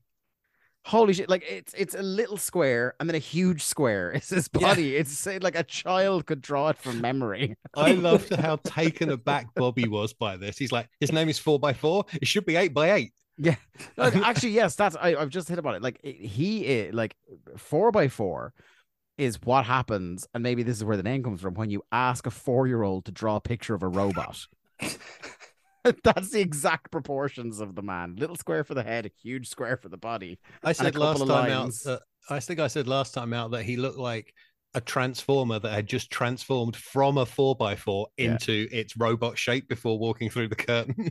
There was a moment in the match because like they announce um before the match starts that if you get eliminated, you have to go to the locker room. Mm. And immediately when the first person is eliminated, they try to violate that rule and stay out there. But genius to have four by four out there who blocks the entire width of the entrance ramp. So it's literally impossible to hit the ring again. Can, can I can I So ask? I, I haven't even said who the other people in the match are. That was just the No Limit Soldiers, but they're against the West Texas Rednecks of Barry Windham, Big Bob Cum, Curt Hennig, and Kendall Windham. Can, can I ask? Did they explain why this needed to be a- an elimination match? no, No, either because they did they explain just is. why Brad Armstrong is in the No okay, Limit that, that was the, the follow up question. I don't think they ever did because, I just noticed he was with them one week. I was in the middle of writing, "Who is their dad?" and then I realized who it was. Because the team desperately needed someone who could work, and he was floating around doing nothing because it's Brad Armstrong in WCW. Yeah, yeah. Is there any Armstrongs left in this company? Let's fucking put this guy with him. I also Um, like Bobby, who was like, "You see the way this team dresses? You can avoid all that if you put a light in your closet." Um yeah the kind of like you guys had said as well as singing there's a couple of people that have rap is crap signs which Mhm. is incredible. Uh Konnan and Rey do promo by numbers. Uh barry and Um, Rey start off. What would you What- say? Am I the only one that noticed that Konnan's uh, little spiel is starting to be less and less over already? Yeah it was and like i i wasn't because this crowd has been so bad so far i was willing to give them the benefit of the doubt and go maybe it's just because they've been killed to death by three horrible matches that's just I mean, that, hard for them fair. But then later on in the show, I guess there's one match they get a they get quite a bit more animated for by the standards of tonight. But we'll talk about that when we get to it. Uh, Barry and Rey start off. Uh, Barry gets a few shots in. You guys, uh, at a certain point in this match, and you'll know when it happens because the details of my notes get more vaguer or more vague as I uh, start to slowly lose the will to live. Your notes get more Vader. Yeah, they do. Yes, because I could turn to the hope. fucking dark side in the middle of this match. I'll like burn this entire podcast to the ground. Why the fuck am I doing this? This was like on I was working a six day week this week, and I was like, I came home from um my company's AGM at half 10 last night, and this was the first match I had to watch. I hadn't eaten. hadn't slept well the previous night because it's hotter than the fucking surface of the sun here. Oh, anyway, you'll see when I start to fade in this match, and you guys please hop in if you have any thoughts. Um, I doubt there will be many transcendent thoughts about the quality of the mat work, but however, uh, Barry gets a few shots in, but then the difference in speed and sharpness with Rey shows. Uh, he hits a quick moonsault off the top. Um, Hennig comes in to bully Rey around, who tags out to BA very quickly. BA having a whale of a time, having a pay per view match. Can't believe his own luck. He's dancing around every time he like just throws a punch or does a move. An extra 50 bucks on the check. Absolutely fucking stealing a living, even if it is a hot dog and a handshake living. Um, Big Bob Cum comes in then. Uh, Swoll versus Bobby is the next matchup. And I don't know who fucking went, yeah, do you know what? Who agented this shit? Where it's like, those are the two we need to put together. So Brain uh, Brain says as Swoll comes in, let's see what he's got. And apparently what he's got is a punch and a weird open-handed clothesline Yeah. that he does over and over again in this match. The directive, as we talked about, Kieran, last time, the directive is very much get this guy over. Like on Mhm. commentary and with the wrestlers, it's like they really want to preserve this relationship with Master P. Like an Mm. actual honest to God celebrity is enthusiastic about helping them in 1999. So they are going to try and leech anything they can. Master mean- P is uh, is a big wrestling fan. Like he is the he is the money behind Amazing Red's House of Glory promotion. Still In to New this York. day. Oh, Yeah, yeah, yeah. Oh, Back to okay. it. Bank rolls that. I wonder where he's like, cause I like, but just based on we talked about it, Lee, when he showed up, was like, this is a very smart businessman. Mhm. Like with the, the how far his tentacles spread, like he very much capitalized on his fame to get his finger in as many pies as possible to to to maximize those earnings. Seems very much like a guy who would still be, even if he's not on the public eye, Still making making making Yeah. plenty of coin nowadays. I bet, I Um, bet there's Master P NFTs out there somewhere if you look. hundred percent. There's probably like there's probably Gabe, something. Gabe Sapolsky probably Do selling. you know what? There's probably something that like you know of that you hear of all the time that you don't know Master P is a majority investor. Yeah, that's what it House- feels like. House of Glory. yeah, yeah, yeah, apart- yeah. No, I said something massive. I so I'm recently back from New York and I went to one of their shows Yeah. and it was good. Like it was pretty good. Like Did you get? Did was, you get? Did you give a hootie hoo at any point to see? I did not. He the man Ah. himself was not in the building, but like was Loki. no, there was like 800, 900 people in there. Wow. Okay. Like we got Motor City Machine Guns. Uh, main event was Jacob Fatu versus, uh, not Dolph Ziggler, the other one. Nick Nemeth. Or um, Ryan Nemeth. No, ah, fuck, Zack Ryder. There we go. the other one. Other one, not Dolph Ziggler. they look roughly the same. One's got brown hair, one's got blonde. hair. Matt, Matt Cardona. Matt Cardona. Yeah, Yeah. um, yeah. It was a fun old time. If it was that other fucking hack, I would, I would What the give- Sandman? No, He's coming up Oh, later. Brian Myers. Brian Myers. No, he no, a he piece of wasn't. shit. I didn't realize you had beef with Brian. Myers. Have you not heard the Brian Myers monologue this guy did a few months ago? This is like Lee works for his Brian Myers burials as if the title of number one Brian Myers hater is a hard thing to get.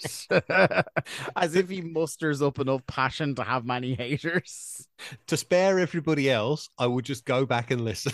I had so you don't like- have to do it again. yeah, but it was just you'll you'll hear it because I have a moment where I'm just like I brought up the infamous Styles Clash botch, and I was like, oh, I felt bad for him because people really got at his case, and all of a sudden, this other dude here fucking tease off on him for about five minutes, like I just uncovered like he'd shot Lee's dog or something. I, I don't know. I, I, look, I don't know where it came from, but you know, fuck that guy. he obviously had a bad day in work.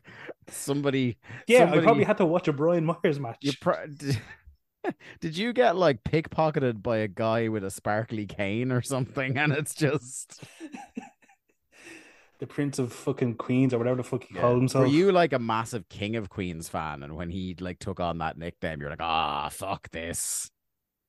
Uh, it's, an okay show, I guess. Better than any Brian Myers match. But the whole career of the man gone again. Anyway, Where even were we? Uh, oh yeah. I so like how we're doing everything possible to avoid talking about this match. But it's like this is the thing about this match, guys. Like it's baby's first eight man tag. Fuck It's so funny that like over in the other company, like WWE has for about three decades now had a reputation, not all the time, but the majority of the time, if there is a six, eight, 10 man match on TV, it's going to be a bit of a banger. Like it, Mhm. it's not necessarily going to trouble like a four star plus. It's not necessarily going to be notebook range, as Joe Lanza would say. But you're going to have a fun time with it, you know. Whereas over here, it's literally just like, I will tag you in and do a move, then you will tag your man in and he will do a move, and then I will tag my next man in and we will do a move. This Like- had the air of a match that should have been very carefully planned out, and then some fucking genius just went, "Ah, we'll call it out there." I think it was Konnan. very. I think it. I think it was very carefully planned out, Kieran. But the problem was, it was very carefully planned out by a fucking idiot. I don't know who. Maybe Konnan. Konnan. Maybe Konnan. I don't feel like Konnan would put in that many effort. I'd feel like he'd get halfway through counting how many men were in the match and go, ah, do you know what, Rey, you got this one, pal. Um, but yeah, so Konnan comes in. The crowd do make a little more noise, but it's not, as you say, Lee, it's not as huge a reaction as he has been getting. Um, that's not right. Oh yeah, boring. and then Swoll eliminates Cum. Um, That's uh, whoa. Hold on. it got very So- X-rated in the ring for a moment. uh, so uh, Swoll hits a legitimately impressive walking slam. Mhm. He ducks across body. He runs to the heel corner to bop the Windhams and then runs back to make the cover. And Bob kicks out late, forcing Patrick to hold up his count. Rey hits Bob with a springboard leg drop and Swoll covers again, this time with the worst cover you've ever seen and gets the pin. Yeah, Were They you are now four on three advantage baby faces. Were it was s- this point I said the match is a mess and it was only going to get worse. oh, Yeah. yeah. I was surprised. Like, I, not like I'm a big, big Bob Cum stan, but like I would have thought Kendall Windham is the one that gets pinned first and by Swoll. Yes. I'm like, there was at least three weeks where they tried to do something with Bobby. Whereas Kendall, from the moment he showed up on our TV screens, at least we think he did because he looks the same and also 10 years older every time we see him. So who's to, who's to say it was him? But just there's never been any sort of ambition to do anything with him. I thought, like, there's the guy that can happily eat the pin and is probably just like, he should just be glad he's on a pay per view. See, Dave, you're probably not aware of this, but Kendall Windham has been in WCW since like 1988. Good and they tried many times to give him a push. And then eventually they just stopped. And then he disappeared. He And would like just be randomly on, started in 1998 again. Yeah, he'd be on like Saturday night for fucking four years straight. And they just brought him back for this. horrible. Um, well, no, to be fair, they didn't bring him back for like he's been on TV every few weeks for the whole time we've been doing Thunder. Yeah, well, that's what I mean. Like he, he just pops up, he's gone. He's now he's now stumbled into being in an act that's over through no fault of his own. Um. So apparently, yeah, what we hear from the commentators is that when he got eliminated, Bobby was trying to ignore the stip and come back in immediately, but that absolute shed on the outside of the ring stopped him from getting in. Uh, when it gets what I, I thought this was bad, this, this was like really sad. When it gets to Hennig and BA, two competent workers, we Oh. know like Hennig is washed, right? But like in terms of like these are this is nowhere near the the nightmare combination of who's left in the match. The crowd, it's like a crypt when Mhm. these guys start to decide to to have a razzle for a couple Well, of minutes. I mean, for good reason. Like Armstrong. Okay. So Armstrong is working like his brother, but dressed like a Dudley for some reason. Mhm. Camo pants and sleeveless black shirt. Yeah. Uh, oh, he Curt- nearly did the crotch chop again. He did the crotch chop on TV the other week, and he nearly did it again here. You can tell like the Like- arms were coming down like he was going to do it, and he stopped himself this time. I think he might have gotten a talking to after he did it the first time. Only Kevin Nash can reference other companies. yes. I think Curt is legitimately pissed off because like Chase and 4x4 beating the shit out of Duncum in the aisle, and he speeds out of the ring and starts laying some hard shots into Tatum. Um, Yeah. And then when he comes back in and he does some stuff with Armstrong, they fuck something up. Um, Kendall comes back into the ring for no reason. Hennig can clearly be heard telling Barry to hit BA in the back of the head, which he sort of does on a rope run. And then Curt loudly goes, shit, and struggles to get him into the Hennig plex to eliminate him. As Rey Jr. lamely flops over the bottom rope and fails to make the save. That's a fucking disaster. It's so bad. And still, it gets worse. Yes. yeah, yeah. It, that's like the theme of this match. Three words. It gets worse. Yeah. Like, but Um, there's a mo- moment after this that goes to Kendall versus Konnan, and Barry Windham is clearly having to have a word with Curt in the corner. Yeah. Um, which then eventually, like, so yeah, the Hennig had eliminated BA. Uh, after that horrendous tussle between Kendall and Konnan, uh, Kendall gets eliminated. Uh, then, right, yeah. There's a detail I need to add to this. So Rey hits Kendall in the back with a springboard dropkick, allowing Konnan to roll him into the worst inside cradle of all time for the elimination. So bad. Three on two advantage baby faces, and Rey has had to cheat to help other members of his team do Yeah. both the eliminations for his team so far. Yeah. Uh, Swoll and Rey versus Hennig uh, after Barry and Konnan brawl outside and get counted out. Yeah. Double count out. At least the double count out meant we were spared two more. Couldn't possibly have moves. Konnan or Barry Windham appearing on pay per view in 1999. No, they're the two that definitely need to be protected here. No Um, sooner has Windham passed the line separating the mats from the aisle than chases on him like a horny Labrador on a human leg. Mhm. like Yeah. he is desperate to beat up any heels that come near him. It's like if you if you trigger an enemy when you're wandering around an open world in a video game. I, I know they're trying to get Swoll over, but like Hennig having to sell for Swoll to the extent where he has to go outside the ring because he can't deal with Swoll's intensity and wrestling acumen, like personally offended me. um, he gets stopped by the wedge of a man uh, when he's trying to bail, goes back in, gets put down again, and then the finish. I suppose the finish looked fine, like ish. Well, It I mean, it was you get you get Barry Windham trying to run in, Oh yeah. then fucking chase chase fucking chases him in, gets involved for some reason.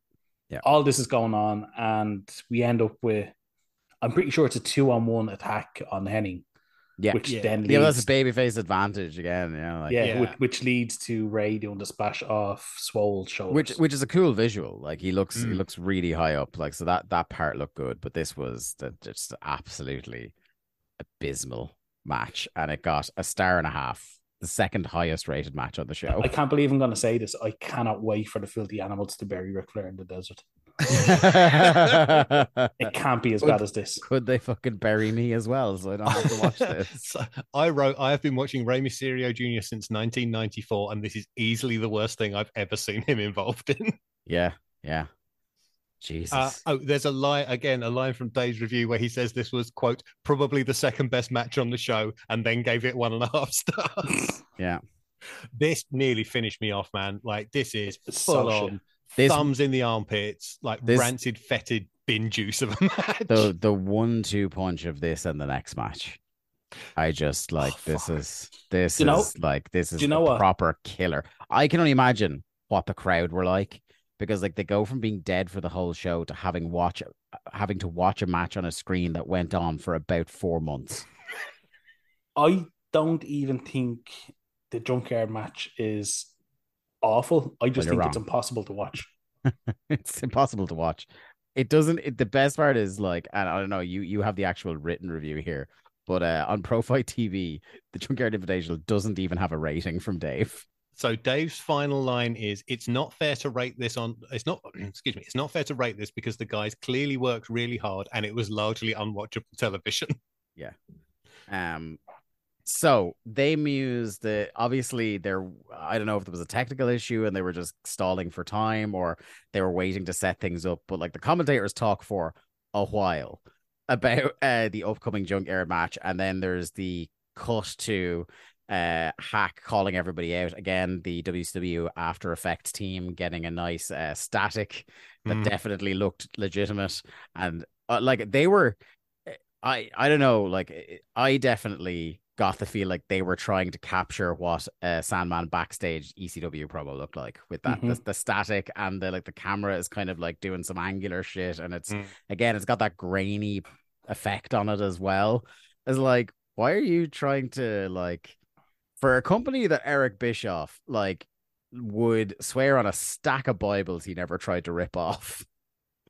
Like, very interesting to me that they're still trying to rip off ECW in 1999 and would still continue to poach their guys for quite a while to come. Ah, but anyway, I guess we just have to get into it, lads. Have you ever wanted to barely see Mikey Whipwreck DDT Steve Regal on a car? This is the match for you. I genuinely think that if no, if if we didn't have the notes in front of us and I said to either one of you, name all the participants in this match, oh, I can't. you would miss minimum you would miss three of them.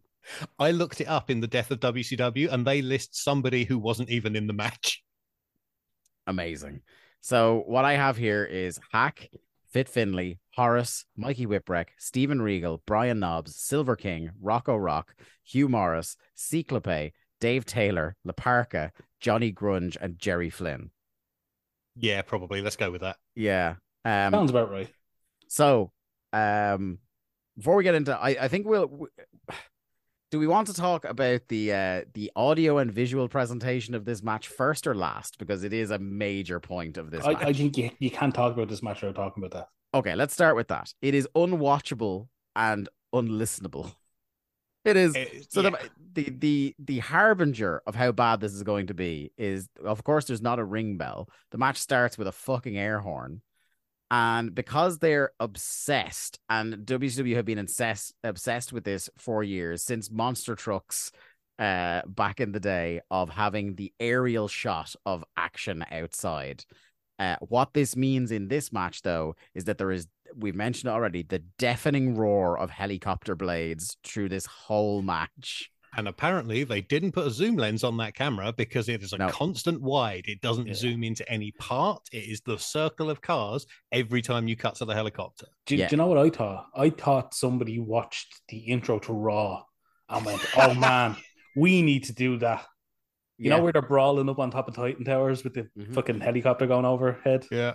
And not one of them had the guts to throw Rey Mysterio off a skyscraper. God damn it.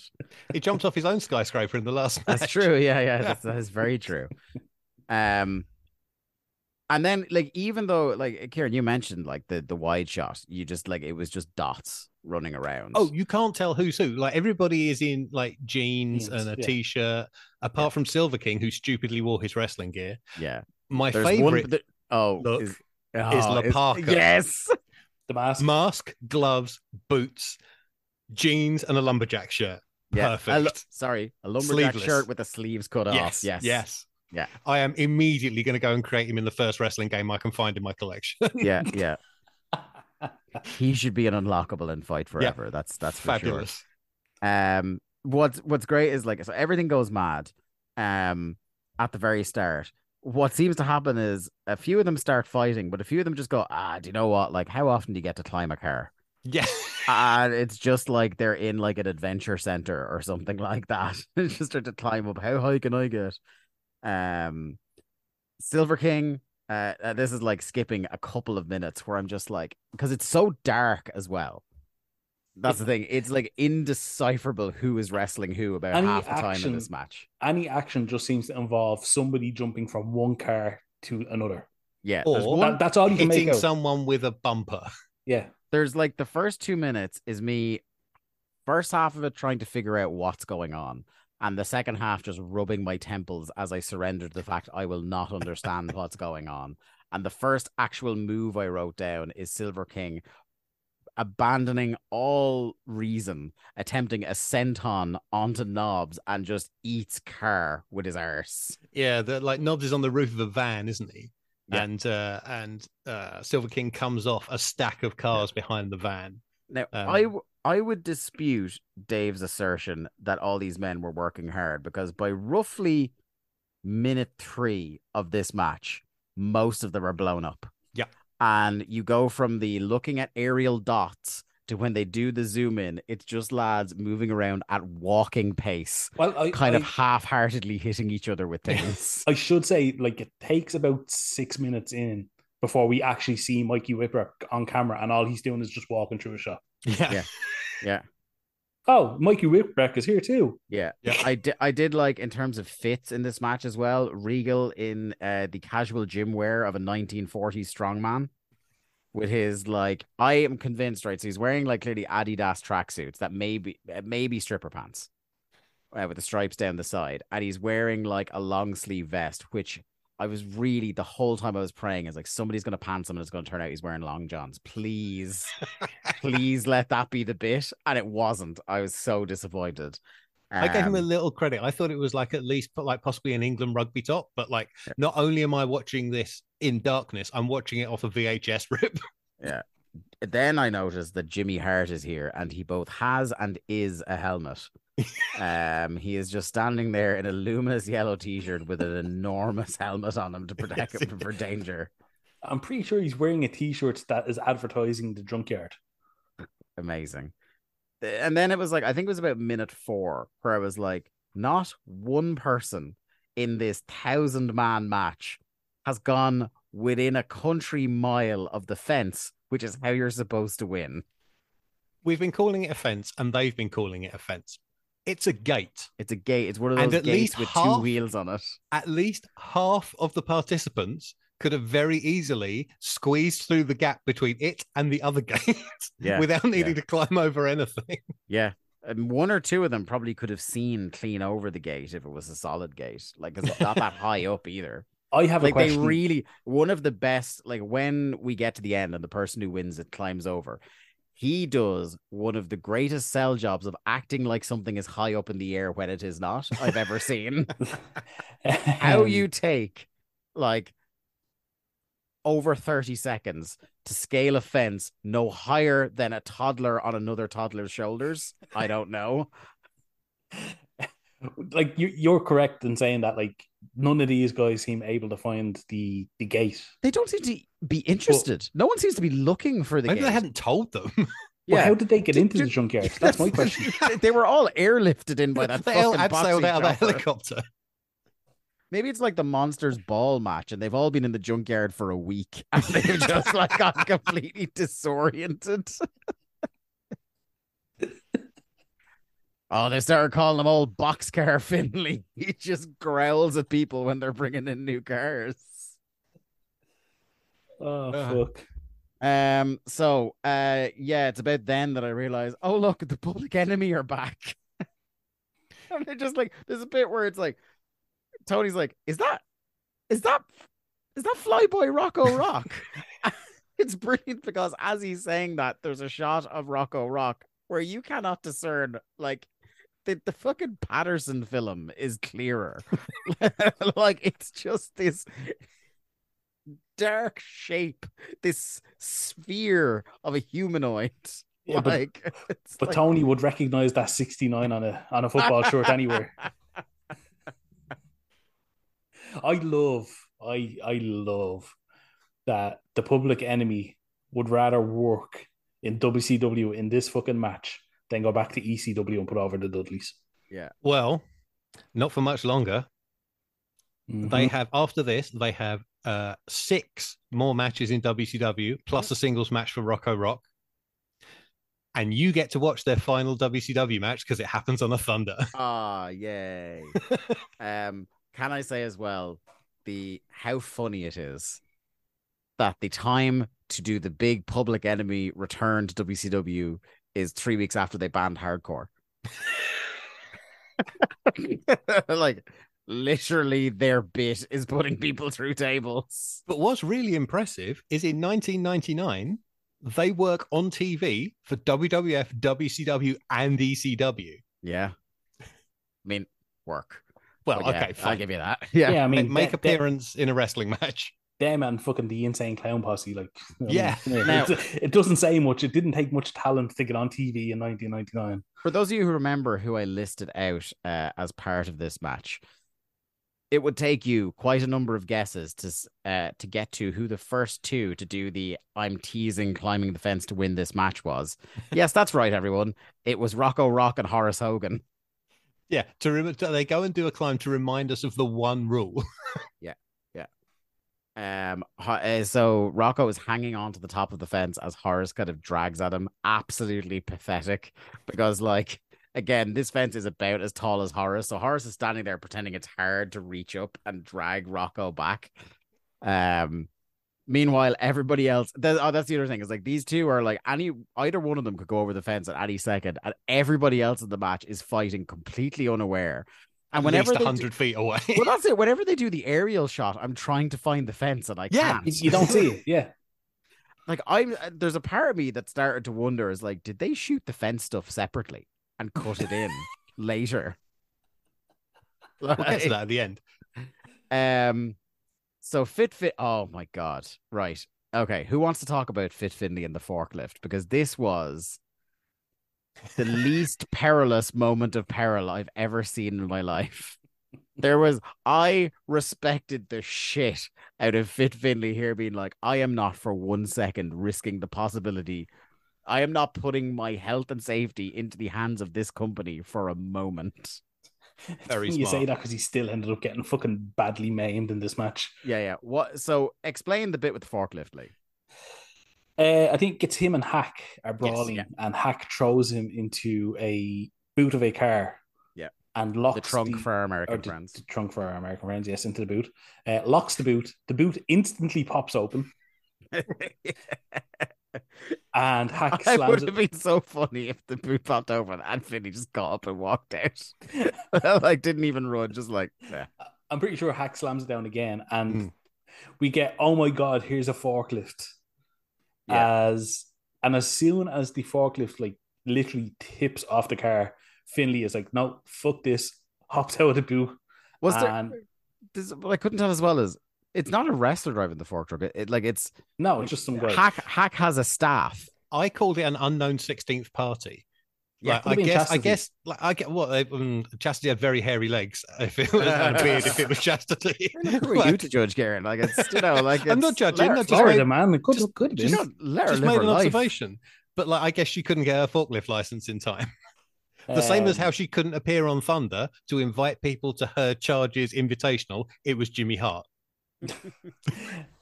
um, but yeah, like the, the the forklift then proceeds to put the car into the compactor, and I'd say it takes a good forty five seconds between Finlay getting out of the boot and the car actually beginning to get Like compacted. immediately as soon as he detects the faintest hint that the forklift is near the car, he just gets up and walks off. Yeah. Finlay didn't have time to just watch Titanic. He had time Not to it- fucking make it by the time that Not thing only got crushed. not only that, but like blatantly in front of the forklift driver. Could could clearly see that Yep. Finlay was gone, but Yep. still brought it into the crusher. And then like I'll tell but you then you have to I- consider that the forklift driver has probably already been paid by Hak. So why does he care if there's a body in the boot? I am looking at the uh the explosions of the the bombs in AEW more fondly after the pyrotechnics efforts at the end of this match where they have the car gets crushed two second pause and then a couple of sparklers go off Gilbert Kenders.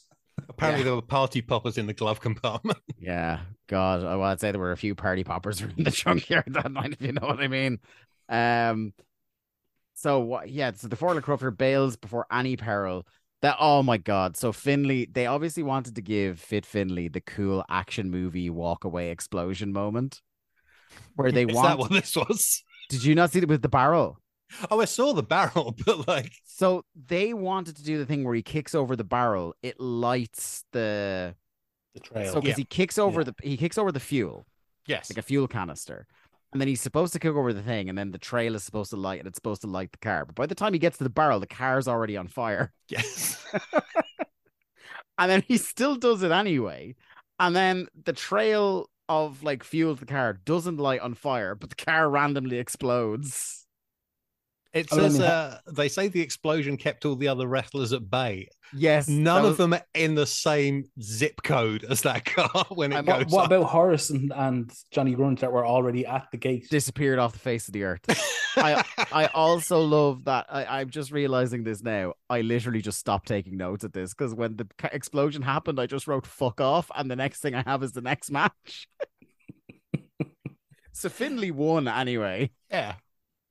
Um, but yeah, What it is was- legitimately one of the worst matches I've ever watched. Finlay won, and then I don't think is able to wrestle on TV for a number So- of months. Uh, no, I think he's no, he's still around. Um, he actually gets injured by Brian Knobbs in a different hardcore match. Oh, is it? Okay, they do a table spot and Finlay breaks his leg.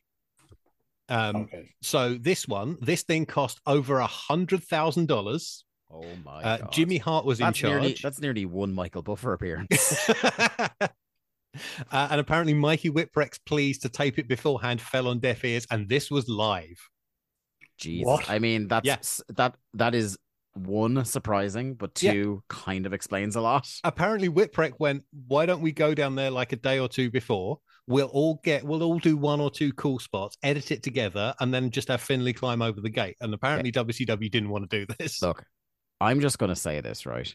And I do not want to cast aspersions on the man or the company I'm about to mention.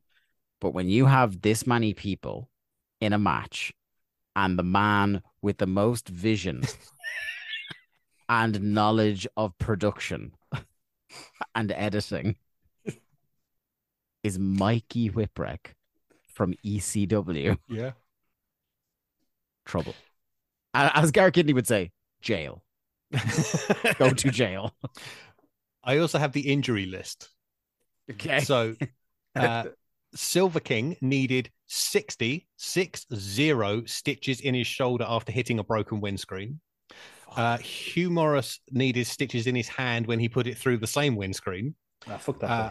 Hak uh, separated his shoulder and may have also injured his neck. You can see him like when he's putting Finlay in the boot of the taxi, he's got one arm hanging by his side. And Mikey Whipwreck also suffered a concussion. Jesus Christ. yeah. Absolutely incredible. For a match you can barely see. yeah. Oh my god. It's like it's almost worth telling people listening to this to go watch it because you like I don't think we've even done justice to the But that's what I was gonna say. I don't think if you've if you've never seen this, you can't fathom just how awful it is. Yeah. Like on every level. The wrestling, the people involved, And the we way the match even- was put together, how it looked, how it sounded. We didn't Yeah. even. That's what I was going to say. We didn't even talk about the constant fucking whir of the, the helicopter fucking in the, background. person, the person I feel most sorry for is actually Mike Tenay, who went all the way out there just to do Robert Llewellyn in the uh, Scrap Heap Challenge intro in the, the previous thing, and then wasn't even the fucking commentator. They it, like it was the commentary was done by Bobby and Tony back in the building. Yeah, maybe maybe it was Tenay in the forklift. I'm sorry. Tenay was at the bar already. Like as soon as his bit with the trophy was done, he's like, I'm clocking out, guys. I'm not being part of this.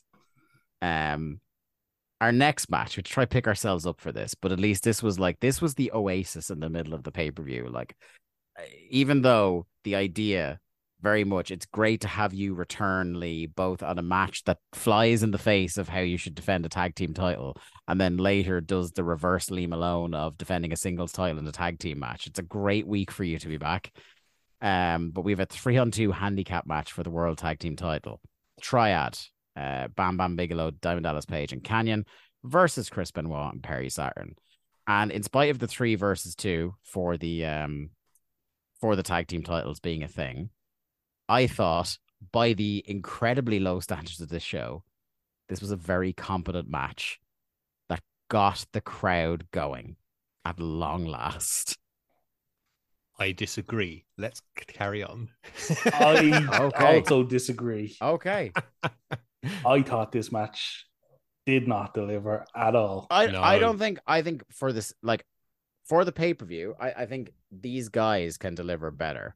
I'm at Mhm. least vindicated by the. Uh, it would seem that I, I am on the sliding scale of the show that Dave Meltzer somewhat agrees with me. This was three and a half stars from him by no considerable distance, the highest rated match on the show. I will say I think it's the best match on the show almost by default. I do not think it's a three and a half star match, No. even in 1999.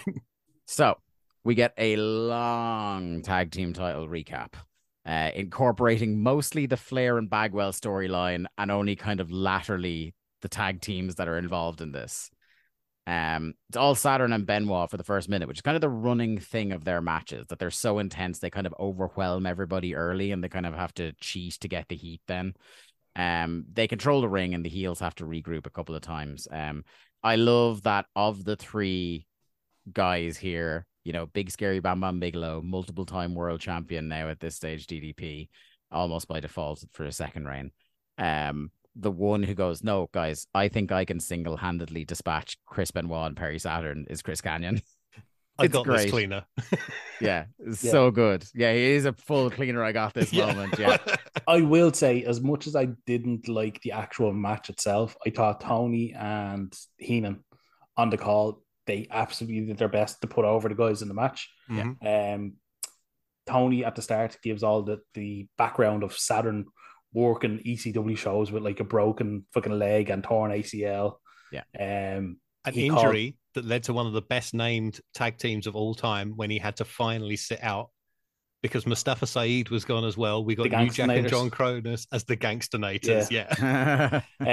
um, then like they Benoit gets in the ring and they ref- both refer to him as like an uncrowned champion of the Mm. fans, and like the fans are so into him and they want Mm. him to be something. Yeah. And Heenan then does a really good job putting over Kanyon as a future star. He's like, oh, Mhm. this guy's going to Yeah. be huge someday soon. Um, I look. I think Chris Kanyon understands hubris more than any professional wrestler of his generation because he does this bit that I was describing where he's like, "No, guys, I got this. Don't worry." And when I say immediately, he immediately got the shit kicked out of him by both of them. There was a sequence I really love. So Saturn grabs Kanyon for a German suplex. Kanyon grabs the ref to prevent being lifted and elbows his way out. And then he pushes the ref out of the way when he gets admonished for this. Perry hmm. grabs him again. So with the ref out of arm's reach, Kanyon grabs the top rope. Benoit saunters across the apron from his corner, playing and then playing off the story we talked about from their match on Thunder, chops uh, Kanyon once very hard, spinning him around into a T-bone suplex. Lovely. Yeah. The um the the one thing about so the thing that knocks this down to me which is where like i said these guys are capable of a lot better even though i did enjoy this match and maybe it's the stockholm syndrome of the two matches beforehand but the thing that was fundamentally broken about the middle part of this match is the psychology of it which for the the five men involved in this match you're just Yep. like how the fuck are you making such a basic error because the story of this match is the valiant heels being made to suffer by the nasty baby faces, of whom there are less. Yeah, Saturn and Benoit worked this match as total heels. Yeah. Mm-hmm. And as if they had the man advantage. Mm-hmm. You know what I mean? the- that part of it, like, the, uh, like, and where it eventually changes is like, um, there's a bit where Kanyon does the like, he just like, he's like, nope, nope, nope, nope, nope, and he starts running around the ring, and eventually, I think it's Saturn. He leads into like a double ambush by the guys, Yeah, was. And that's yeah. the first heel thing the heels did in a couple of minutes because they were like running scared from the nasty baby faces till then. So, I mean, to give them sort of, I, I agree, but to give them sort of credit, I think the story they were going for is the two experienced baby faces managed to isolate the inexperienced heel. Mm. And they don't, they're not constantly beating up the other guys as well. They're just sort of like knocking them off the apron and keeping Kanyon isolated. I, this Like- is, however, a whole lot of a six foot five inch heel dead selling for two five foot nine inch Yeah. baby faces. But it also gets an incredible amount of baby face sympathy on Kanyon. He he can't get to his buddies. But I think that's leading. Like, if you look at the actions towards the end of the match, I think this is they are totally going for setting up for Kanyon Kanyon turning face. Yeah, they're just queuing up positively Kanyon ahead a year ahead Yeah. of time. Yeah. Um. So where am I at here? Uh, Saturn gets perched on the top rope by Kanyon after the ambush. Um, but he crotches Kanyon and hip tosses him off the top rope. We get a hot tag to Benoit, who has a nice big plate of chops for all three men. Then, uh, there are some very very loud chops uh in this match. Not quite as loud as and Lee. I'm so sorry you missed it on rehash the uh, Steamboat Terry Funk match Uh, where those men nearly sent each other's nipples into the back I've, row I've with seen the I've seen the match before. It's Ah. well yeah. It's a great God, match. I if if you had told me that I was allowed to stop this pay per view, rewatch and re-review that match, I would have I would have taken your arm off at that stage.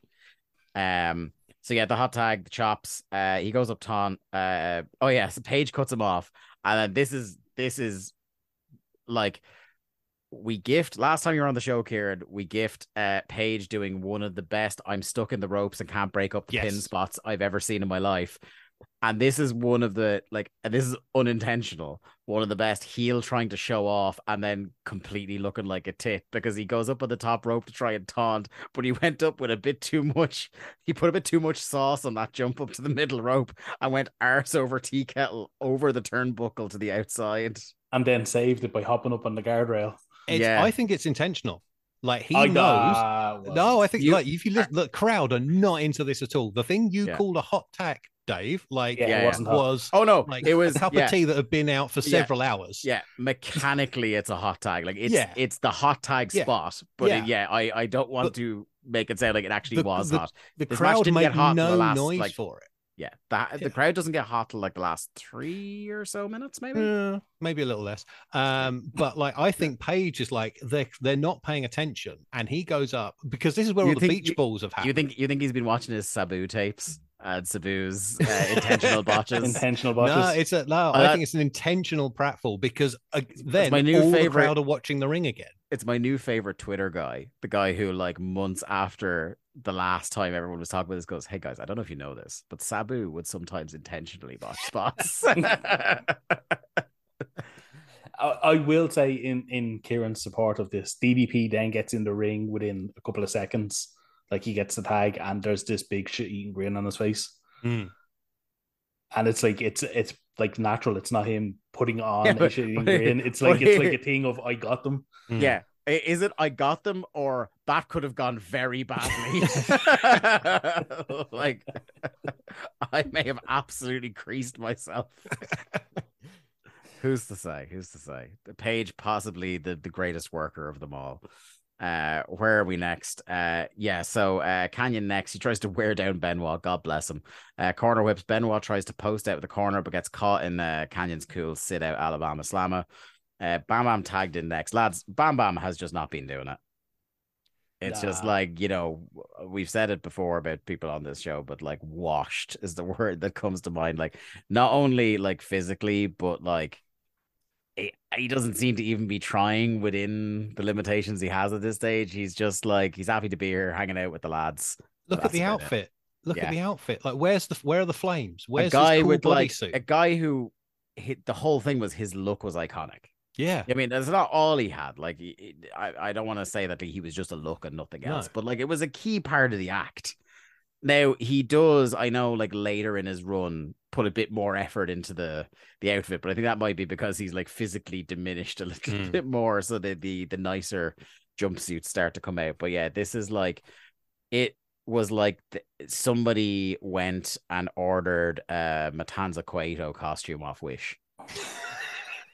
Like it's, It's, the uh, cheapest boiler suit you've ever seen with like somebody's got a Prit stick and stuck Bam Bam onto it. Or no, sorry, greetings from Asbury Park on it. Yeah, that's. that what he has uh, it? I think it says everything about the atmosphere in WCW. That Bam Bam came in after a fucking great 1998 in ECW. He had a great feud with Taz and all the triple threat stuff, and he comes in hot, teasing the feud with Goldberg for a month, two months, gets dragged out, and by the time they actually do the Goldberg match, it's just dead. Yeah. and just he hasn't got back yet. Yeah, nor will he. Um, so the heels dominate, and Bam Bam goes for his big boy moonsault, which again looks worse and worse as time goes on. Uh, he misses. Saturn comes in, cleans house, bundles Kanyon and Page outside. In the ring, they double team Bam Bam, get him down for a splash. Uh, diving headbutt, but Page comes off the top and breaks it up. Uh, we get a lovely looking Northern Light suplex for a two count. Uh, then Saturn decides to go for the Death Valley driver, bonks the ref because, of course, how many times? Like I love Perry Saturn, but how many times have we seen the DVD legs bump the ref spot? I feel like a thousand times. It's a move from the future. The referees of WCW have never seen a man lifted up onto another man's shoulders before. They're going to say it's 1999. They've never seen a DVD before. Exactly. yeah. Um. So then Bam Bam tries to throw dust, which is not an established thing that the Triad have been doing. Um, at least not on Thunder, anyway. Um, he then accidentally blinds Page with it. Uh, Page is blind and hits the diamond cutter on Kanyon. Uh, Bam Bam puts Kanyon's foot on the ropes to break it up. Uh, German suplex bridge for two count from Benoit. Uh, DDP just has a bin. This is the part where I wrote nobody cares about legal men anymore. Between this and the eight men, it's like watching Lumpy Dragon Gate. Yeah, and this is where they have the. Uh, I think this is where they had the argument about. Oh, he's the legal man, is he? Um, so that's that comes earlier on. So like, it like? Benoit hits that diving headbutt, and that, that comes just seconds after uh, Schiavone reminds us that Saturn is legal, and so is Page if you're keeping score. And the Yeah. referee counts uh, Benoit's cover on Bam Bam. Uh, so he has his bin. He Yes. bonks Benoit, bonks Kanyon. Uh, then uh, Bam Bam lifts Saturn up into an elevated cutter. Bam Bam rolls in the ref, pins. Um, it psychologically completely fell apart in the middle, but the, that like. I, I could have done without the bin, I'll tell you that. But um, From, the from the cra- this powder was- on, the crowd were into it, but I Yeah. think that's the only part the crowd were into. yeah, Yeah. yeah. Like, oh no, the- I think I think I think you could run it back to like when Saturn starts really to get going, like right before he signals for the DVD, and the DVD is where like they the crowd hit another gear of cheering. They're like starting to make noise when he's doing that sequence, and then when Yeah. he see, when he does his the, the the the you know the oh Cronus, where are you? Uh, the when he starts doing his symbol for the DVD, um, that's when the crowd start to go, oh yeah, yeah, we're cooking now. Um, and then uh, don't uh, savor that for too long because they go right back to quiet after this. the Um, last minute and a half of this I thought were really good and really creative. Yeah. Unfortunately, there were 22 previous minutes, at least 10 of which did not need to be there. Like the That match babyface didn't is beating up. 22 minutes. This match goes 23 and a half minutes. Yeah. Holy it's fuck. by far the longest match on the show. 23 17. Yep. Yep. You would have definitely, if I told you there was a nearly 25 minute match, you definitely would have said the junkyard match.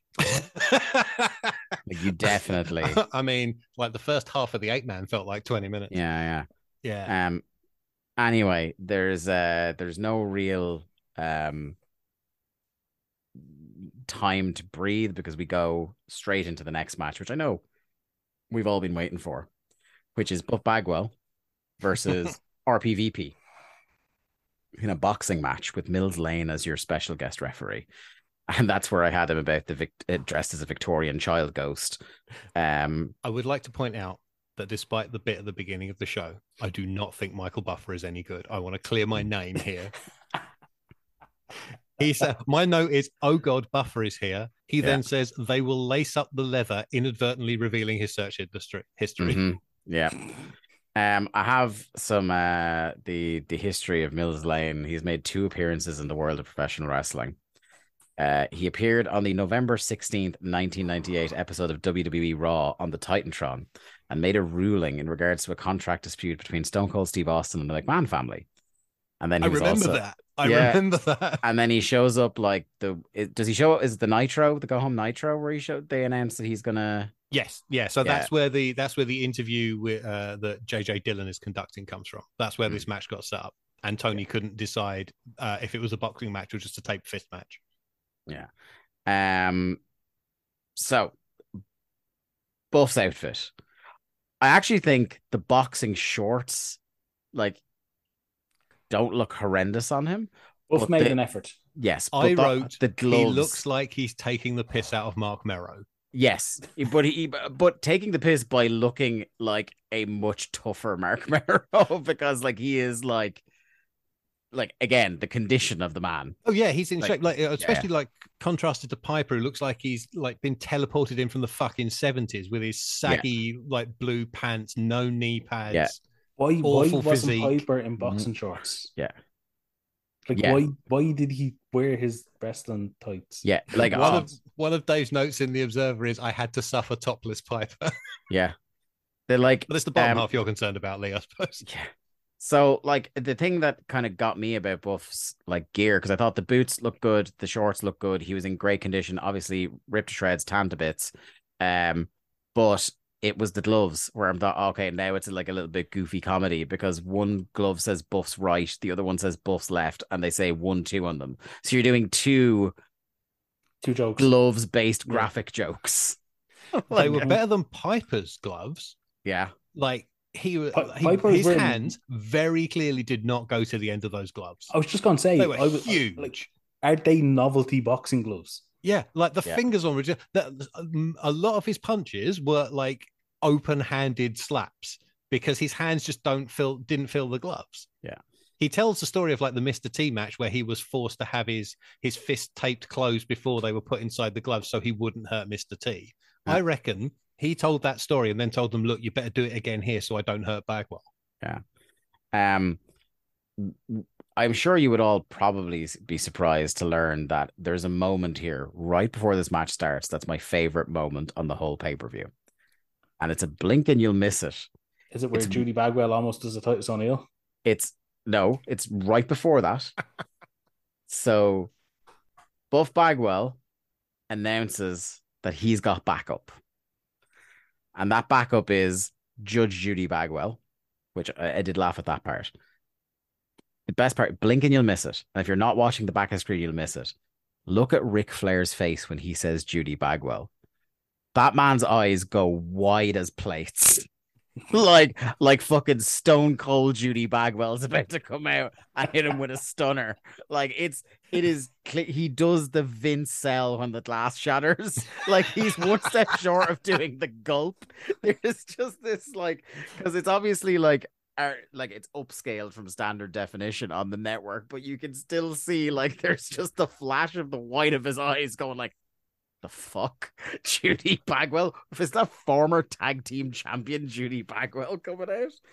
Uh I died. But uh she comes out anyway, and yes, she trips over a cable on the way out and nearly absolutely snots herself. She did better than Chavo Guerrero did on the Nitro, where he went arse over tea kettle down the ramp. Yes, yes. but that's good. Look, it's Judy Bagwell. She's a pro. You of know? course. Yeah. Um. So yeah, she. Oh, and she has like a god awful, uh, spray paint effect T-shirt of the two of them.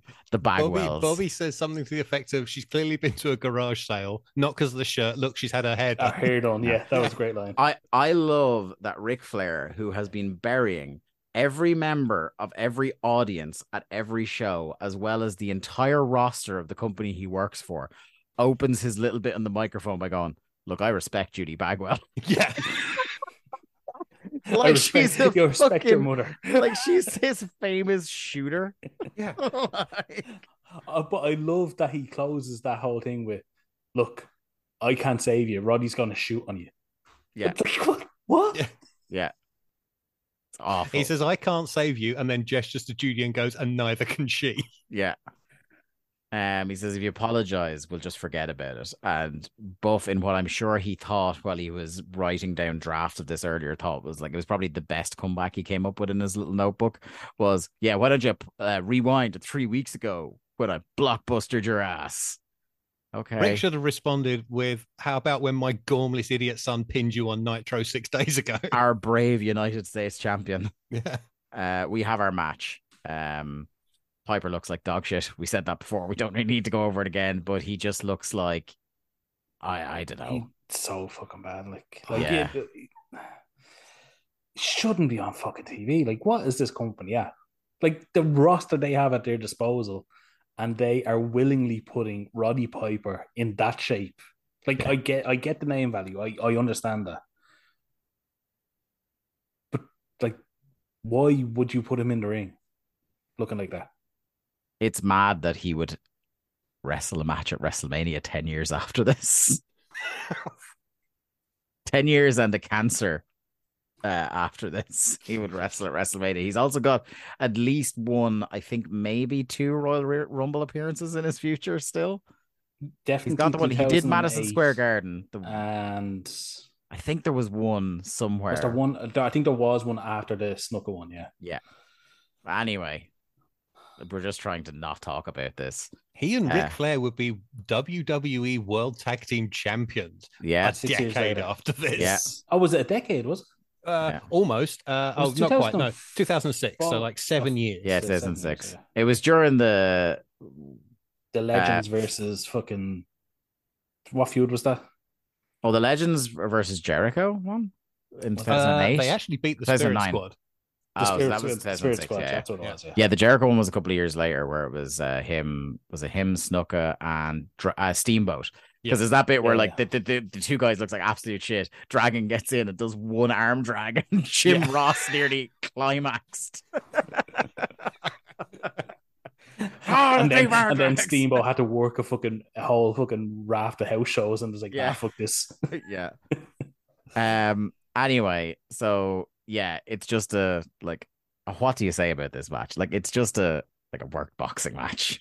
Like, So Schiavone says it's 10 three minute rounds, and I'm like, fucking hell, there's no way I can stand half an hour of this. Um, 46 sorry, I, you you misspoke here. There's no way can Piper stand for half an hour of this. That's what the breaks are for Yeah. in between. Uh, 46 seconds in, Schiavone says two minutes have passed, and round number one goes two minutes and 10 seconds. And then the clock starts at two minutes for the second yes, round. yes. Yeah. Uh, was it? Schiavone goes, Oh, I've just been told it's actually two minute rounds. Amazing. they do a thing where, like, Flair perfumes uh, Piper's gloves. That's what it looked like. He just brought his eau de toilette out and sprayed stuff on them. And the idea is like it affects Buff's vision when Piper jabs him in the face.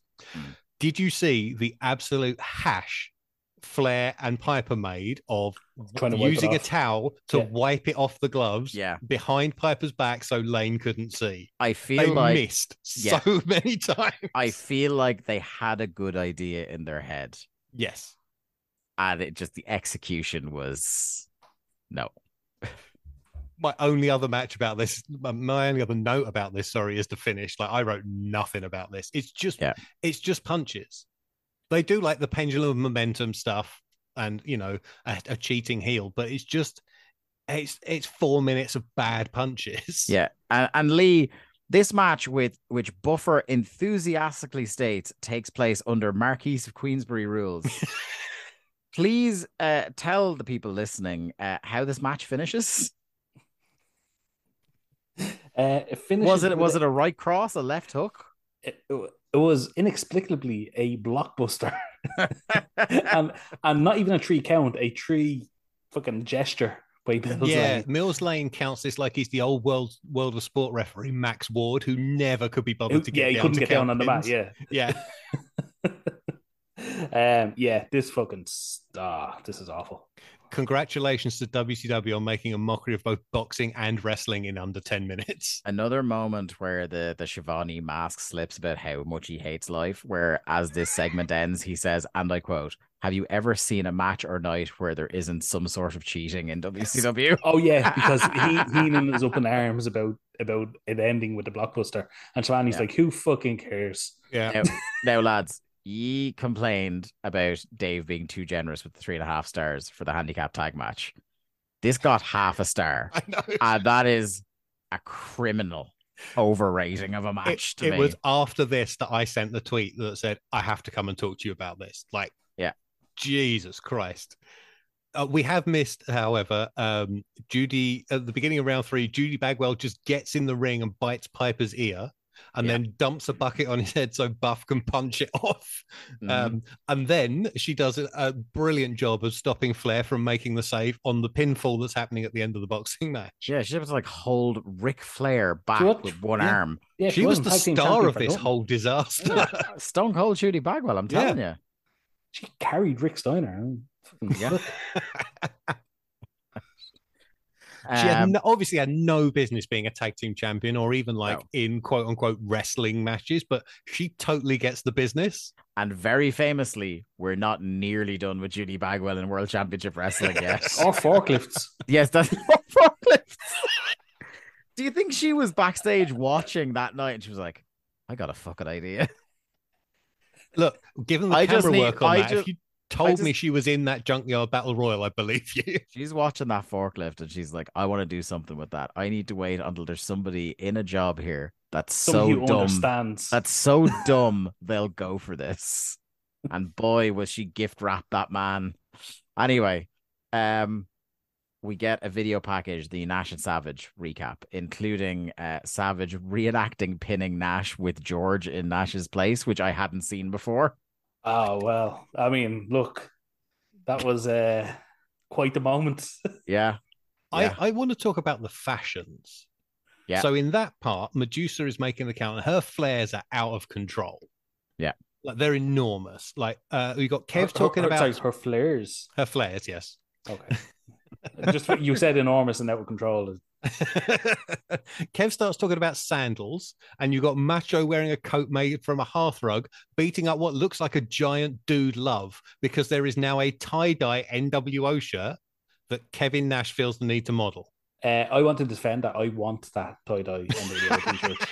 I would happily wear that to all out. What- what- or all Well, in, whichever one of our fucking yeah, well, yeah, uh, Lee's going to be at all in. So if you see him and you happen to have one, uh, or you want to make one for If him, he's wearing it, you'll be definitely be able to see him wherever you are in that yeah, building. oh, you'll be able to pick him up on the hard cam for sure. Listen, if you don't think Big Sexy's going to be on that Wembley show, you got another thing coming to Are you? Do you think Kev, are you saying Kevin Nash, or are you referring to yourself wearing the tie dye T-shirt as Big Sexy? I refer to myself as a lot of things, but big is not one of them. Oh, He's not denying the sexy part, though. You know. No, no. I'm more of a medium sexy, if anything. um, what like obviously I'm parachuting in here hmm for for this. Um, so at the top of the show, Schiavone says this is a very unique tag team match where, in fact, Sting can pin his partner Ah, Yes. Kevin Nash Yes, to yes. win the Is- world title. Is the question how did this come about? No, no, no. I, I'm very aware Oh. of how, how it came about because the whole because thing of Kevin Nash, un- under absolutely no pressure or obligation whatsoever, decided to offer this chance. Please stab me in the back, Sting. yes, Sting driving the Hummer and all that. Yeah. Um, my my point would be okay. So Nash doesn't trust his partner. Why not just make it a straight up four way match?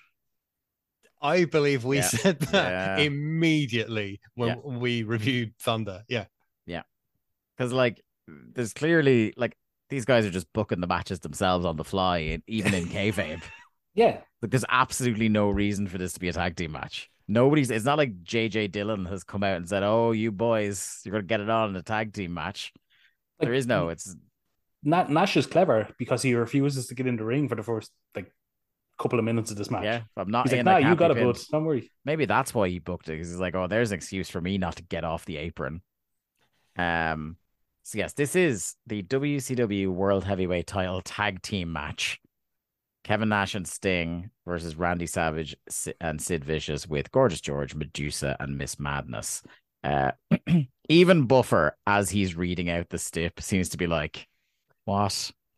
Every time Schiavone has mentioned the step throughout the show, he has like he has merely been statements of fact. Like he has offered no opinion on it. Clearly, he fucking hates. Hates it. Yeah. yeah. Yeah, Uh, I dub this the Diesel Jeopardy match. Um, Mm.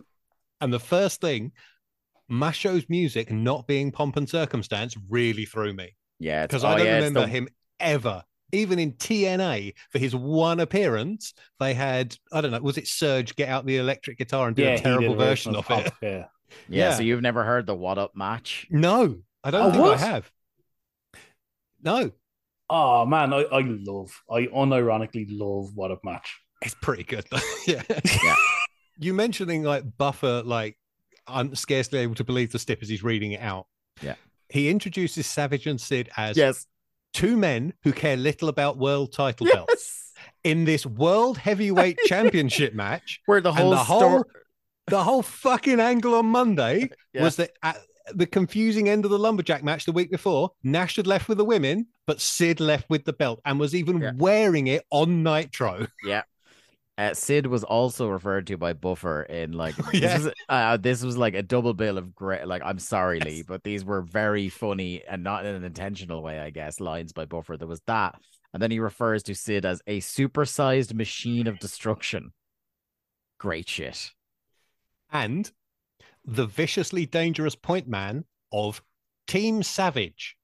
Yeah. They're called Team Madness Yeah, Yeah.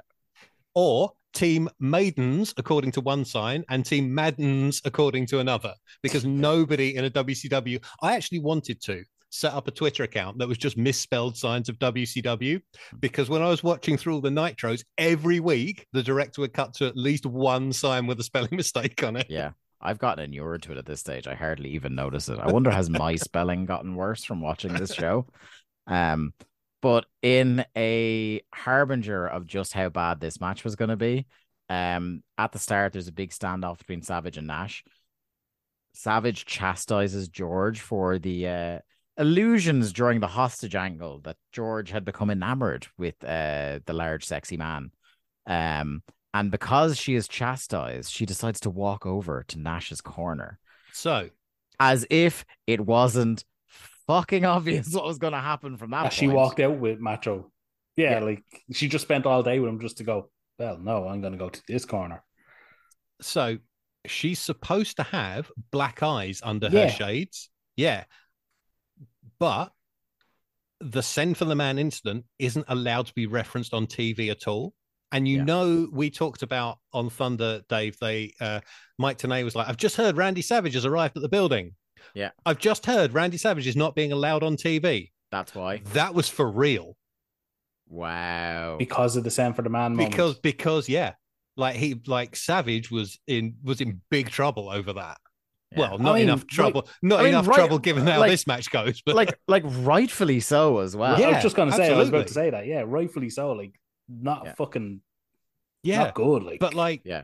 It's also, it's wrestling. also please don't do domestic violence angles, particularly how this one plays out. It's it's also remarkable in 1999 that even I assume it would be threats from Turner.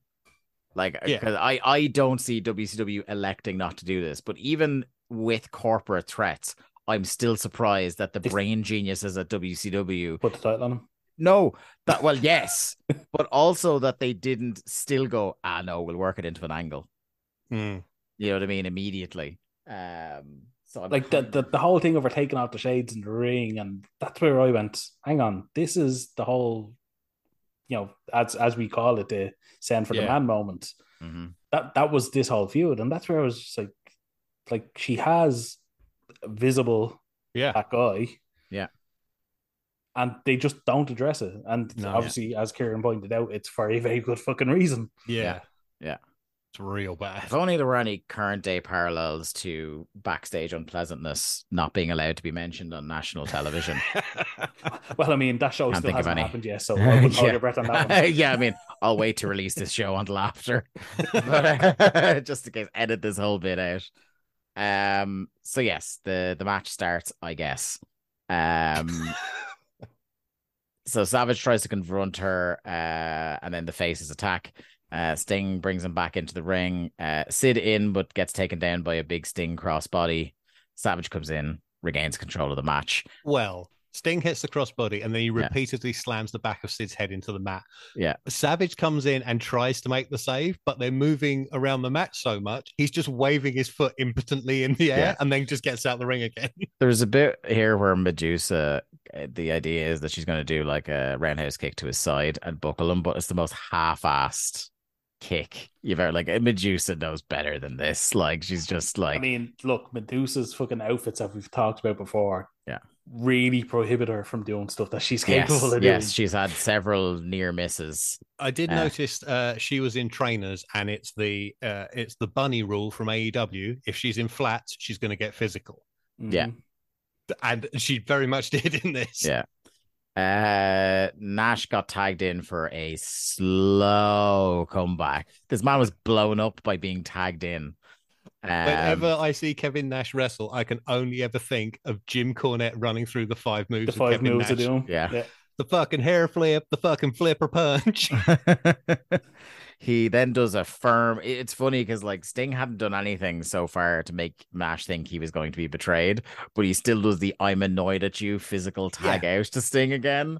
Like he is, he put himself in this situation where he could lose the title to Sting, and now he's trying to flare up aggro with Sting where there is none. Like Sting, the whole time, like, man, we're cool, it's He's just fine. been- yeah, he's just been working the match. Like, yeah, Yeah. We're, we're good. Um, so scrappy outside with uh match, and then as you said, the women get physical and shove Sting into the ring post. Um, Schiavone calls them polished and prolific lady wrestlers. Medusa has never been polished, and up to this point, had had exactly one match in 1999. Yeah. Uh, her next one will be on Nitro in a few weeks, and it is against a fabulously named Patty Stone Grinder, all separate Incredible. words. Incredible. And Miss Madness, since joining WCW over a year ago, has had four matches, all as Starla Saxton, and think- none of them in 1999. I think you use a patty stone grinder to season your burgers on the grill, don't you? um, so come back on Sid, um, takes him down with a shoulder tackle, and then does the uh, like it's such a weirdly placed time to do this spot. He does the collapse from exhaustion and headbutt you in the crotch on the way down thing on Sid. He's been doing that for at least five years, and it's never Yeah. looked better than the first time I saw him do it when Yeah. he did it on Earthquake slash Avalanche, Yeah. where they made it look like a genuine mistake. I actually, I actually remember that. you know the yeah. one, right? Yeah. Um, and But this is every also, time like- he's done it since has looked bad. But even for even on that scale, like this is five minutes into a match that he has not been in the ring for all of. Like, how is he Yeah. this blown up? Like, um, Nash is in, attacks both men in a manner of speaking.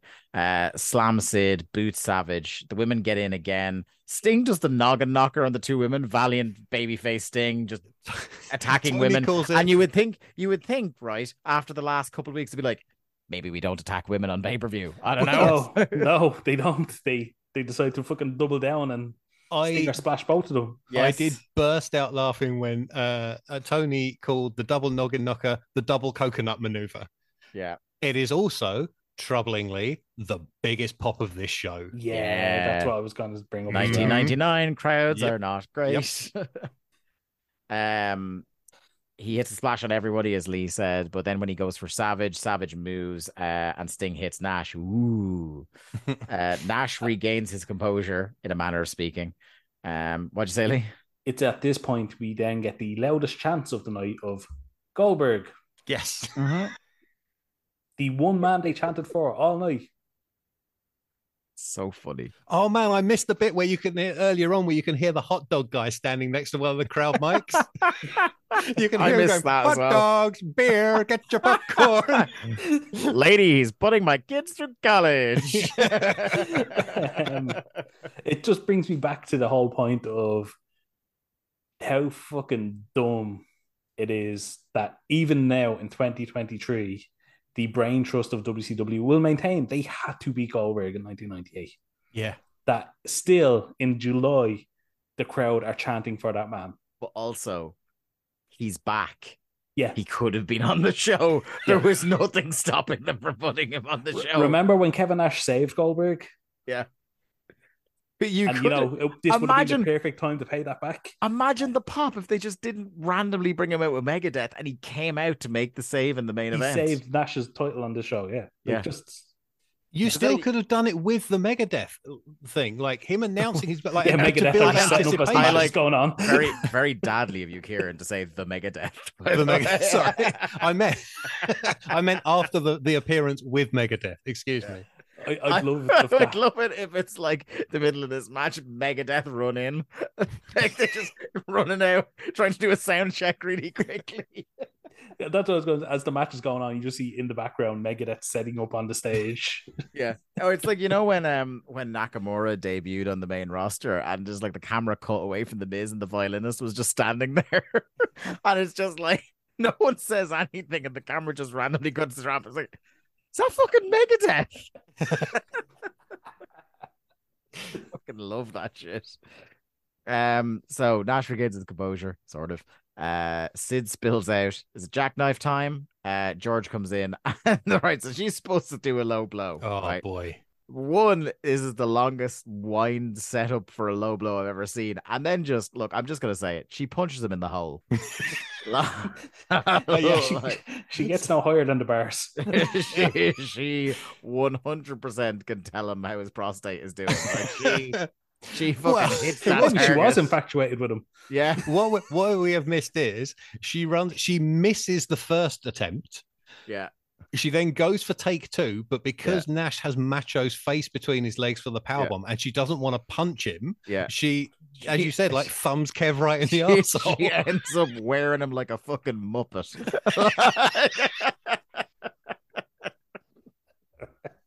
Oh, Kev Mitt the Froggy.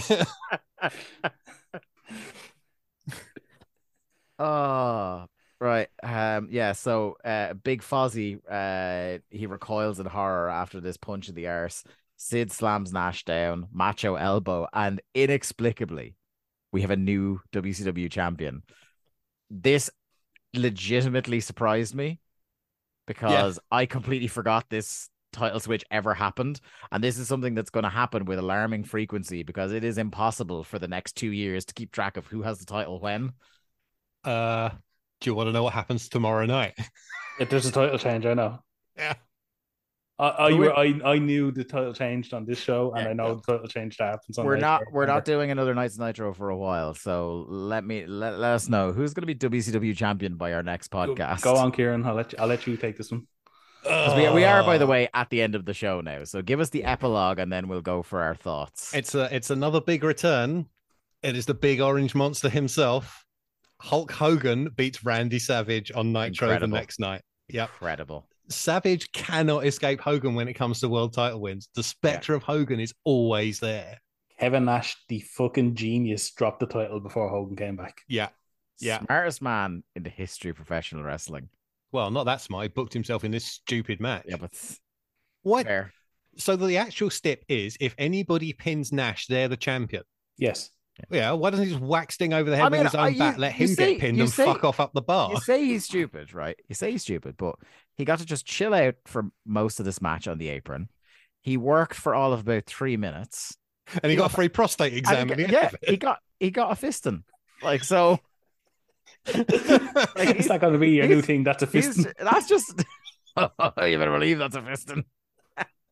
Oh my god. So Kevin Nash has probably just had about par for his Sunday nights. To be fair, whether he was in the ring All or he's not. missing a glass of red No, wine, and waiting happy around for ages, three minutes of action and a fisting. That's Oh boy. He probably still didn't take any bumps, did he? he well, is- there was one. I Sid? people. Yeah, he took no. Uh, Nash, he took one Oh. bump. The Sid Slam. Yeah, Yeah, yeah. He took only the time, choke yeah. slam was it? I think you're right. Yeah, yeah. God damn. Um, yeah. So this match was abysmal. Um, So it was a house show match with a stupid stipulation. Like nobody's heart was in this. yeah, negative one star from Dave. Um, Good. Bad, bad times. Um, might again have been a bit generous at that. Um, okay. So what I'm going to do is I'm going to go and get both of your overall thoughts. I'll start with Kieran, and then uh, when I go to you, Lee, I'll get your winners and losers because it's been a long time since you've awarded your winners and losers. So we will give we will give that responsibility solely to you. But first, Kieran, your overall thoughts on the show, as if it's going to come as a great galloping shock to anyone. when I do the UWA stuff with Andy Ogden, I have dubbed that show a disaster in every segment. This was exactly the same. There was a Yeah. botch or stupidity to some degree in every single segment. Like that eight man, that I'm not surprised there were so many people wearing camo. It was a fucking war crime, that thing just you could get tried in the Hague for that match. It was awful. Um, that was probably my low point, I think. Uh, but the whole in thing- life. it was so I I I put myself through this twice. I watched it once, and then I had to when it was like confirmed I was coming on here. Like I watched it again with notes to do notes. That's all I on you, pal. Swear it took me over an hour to get through that match the second time and take Yeah. notes. And like the first time was when the first time I watched it, that was the point in the show when I gave up and went to bed and came back to the rest of it the next day. Um, at the very least, there were some things I found funny, mostly Bobby Heenan, but the rest of this was awful. The person I feel most sorry for actually is that poor bloke who brought along his Goldberg sign and got Yeah. no Goldberg. Nor would he on WCW television for another 15 days. Amazing. awful, awful, awful, awful. uh, Lee. I love the show personally. Yeah. uh, no, this this was. This Lee's, is gonna, Lee's gonna rapidly turn this into like him coming out with Megadeth, and I, I don't let him back on for another fifteen shows.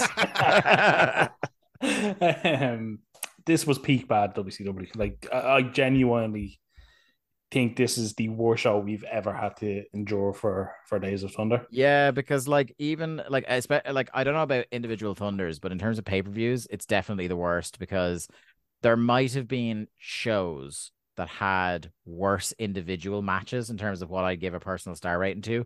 But in terms of consistently bad start to Yeah. finish pay per view, like, this is uh, yeah, country mile the worst. on a bad There's- show, you'd still get a DDP match or a Rey Mysterio match. Yeah, or they'd lash a, a bunch of cruiserweights out there for five Yeah. minutes, and at least you get a breather from the bad. But this this was just top to bottom. Nothing was good. Um, and it, it's not for a lack of names on the show. Like the, like yeah, there's a plenty of people missing off the show, but it's still like up and down the card. Like apart from maybe the first two matches, Yeah. But- there's name wrestlers in the rest of the matches. Do you know what is the troubling trend that's emerging with this pay per view that will become a trend in WCW, like till its dying day? Is this is this is the first pay per view I've noticed where a significant portion of established people on the roster aren't trying Mm-hmm. because there would still be like again even on shows we watched that are pretty bad before you, you couldn't always say it was for lack of trying it was like bad booking that a lot of people were trying to do their best with Yeah. whereas now you're starting to see a lot of people are very clearly phoning it in Like you can't say that honestly. DDP gave his best effort in the show. no and that's a guy that we know always took great pride in what he did. But like, Yeah. you look Sting. look at this. Oh, Sting- Sting, was the one I Sting. really noticed it with. Like his entrance has like no, there's there's some flashing like lightning effects, but like lights full up. Um, his uh, while his tune is great, like it's played on a fucking keyboard. He had no jacket on. It's just a.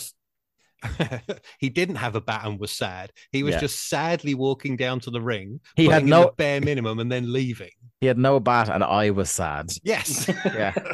But then this is a man that's still reeling from the trauma of being mauled by a dog. Let us let us not forget. In the one of the one of the great backstage segments of all time, I think we can all agree. It's yeah. Um, Horrifying gore, the likes of which we've never seen. So scared by that that he just dropped his feud with the Def- definitely didn't have three foot of towel wrapped around his hand when that happened. Um, Um, but yeah, no, this this show is fucking horrendous. I, I like I, I'm literally after being looking through my notes, and I don't think I can give an actual winner out of like eight matches. I don't think anyone comes out of this show any better than Duane Din. I was going to think Yeah. like at a stretch, I would say Bobby Heenan because he had a good night and I've missed him. But, But we that's know like where that goes. Yeah, but I'm also really reaching at that point. Yeah. And like he's maybe the one person on the entire program that I would not blame anything bad on the program on him. Yeah, uh, it, it yeah, him and Schiavone, I feel, which is kind of funny that they have an actual good night on probably the worst night of the company. Yeah. Um. Losers, Um, everybody. Yeah, I mean, look, nobody comes out of the show any better than they went in. Like everything is just fucking a total miss. Every feud on this show. Yeah. Again, just down to the fact, like we said earlier on, like the two biggest names hyped up the week of this show aren't on the show. And Bret the- Goldberg. like like Kieran said, the big fucking orange fucking monster is back now, and let's see Yeah. where that goes. Yes. Rather Great mystery as to where it goes. Yeah. Uh anyway, uh our final thing is the finish counter brought to you by Ludwig Borga. This match, uh, this pay-per-view had eight matches with two clean finishes. Two or sorry, Trying three. to remember what the two clean finishes were. Junkyard Battle Royal was Junk- unsurprisingly No, no, probably no, no, no, I didn't get it. Three, three interference leading to a finish, one miscellaneous shenanigans, and under the category other in parentheses non-finish, I have written one via fence and one via ignoring the rules of boxing. this has been a cathartic episode of Days of Thunder, like a group therapy session. Um, but before we sign off, Kieran, thank you so much again for stepping into the breach. Uh, do your plugs. Hit us up. All right. Uh, so Mark Buckledy and I present Must See Matches every week, a podcast covering the top 104 because of how voting worked. Uh, matches that wrestling fans think other wrestling fans need to see, all as crowdsourced by Mark on Twitter. Uh, Dave and Lee have both been guests. Uh, Dave more than Lee, uh, but uh, Dave has better taste. Uh, Lee has better taste, rather. Uh, we'll get to more of his matches as we go further up the list. Uh, so you'll get the chance to come back. I'm a, I'm a bet I'm a better worker though. You get the easy shifts. uh, we also have people like uh, Jamesy, Garrett Kidney, Alan Forel, and other people who aren't Irish. So W.H. Park, three quarters of Grapple, Joseph Montesio. Um, all the stars are here, as the famous bit goes. Uh, our last episode did, in fact, feature someone Irish. Eamon Bell came on and talked about the definitely must see Samoa Joe versus Necro Butcher match. Uh, and then uh, within a day or so of this coming out, uh, our chat with FMW historian Bahu about the Megumi Kudo versus Combat Toyota no rope exploding barbed wire match will also be released. Oh, nice. You can find us on Spotify, Apple Podcasts, Google Podcasts, Amazon Music, anywhere else you get pods. Uh, linktr.ee slash musty matches to subscribe and at musty matches on Twitter. And if you really want any more of this rambling, but in text form, I am at Kieran Edits. Thank you very much, Kieran, once again. Uh, that does it for another episode of Days of Thunder. Welcome back into the saddle, Lee. I'm sure you're already sorry you returned. we'll see you all in. Do I not get to hit my plugs now? What? No, you don't. no, you don't. You're part of the furniture around here. Do you want to get in touch with Lee? Follow the Days of Thunder account where he buries Edge relentlessly. I don't tweet anymore. Okay. If you see someone annoyed about a WWE wrestler tweet from the Thunder account, it's not me. I'll give you a hint. okay. Anyway, uh, that's been another episode of Days of Thunder. We shall see you in two weeks in the free feed. See you in one week uh, at a largemanappears.com. For only five Europeans a month, you can get uh, double the amount of podcasts every month minimum. Uh, so check it out. We shall talk to you all again very soon. Bye bye. Thanks everyone for listening to another episode of Days of Thunder. Days of Thunder was produced by Lee Malone and edited by me, Dave Ryan. Keep up to date with the show and find all the ways to listen to us, you can follow us on Twitter at WCW Thunderpod or click the Linktree link in our Twitter bio or in the show notes. I am at the Day to Dave on Twitter and Lee is at Malone underscore 713. Days of Thunder is a part of the Voices of Wrestling podcast network. Follow the VOW network anywhere good podcasts are sold for more fine podcasts than you can shake a stick at. Thanks.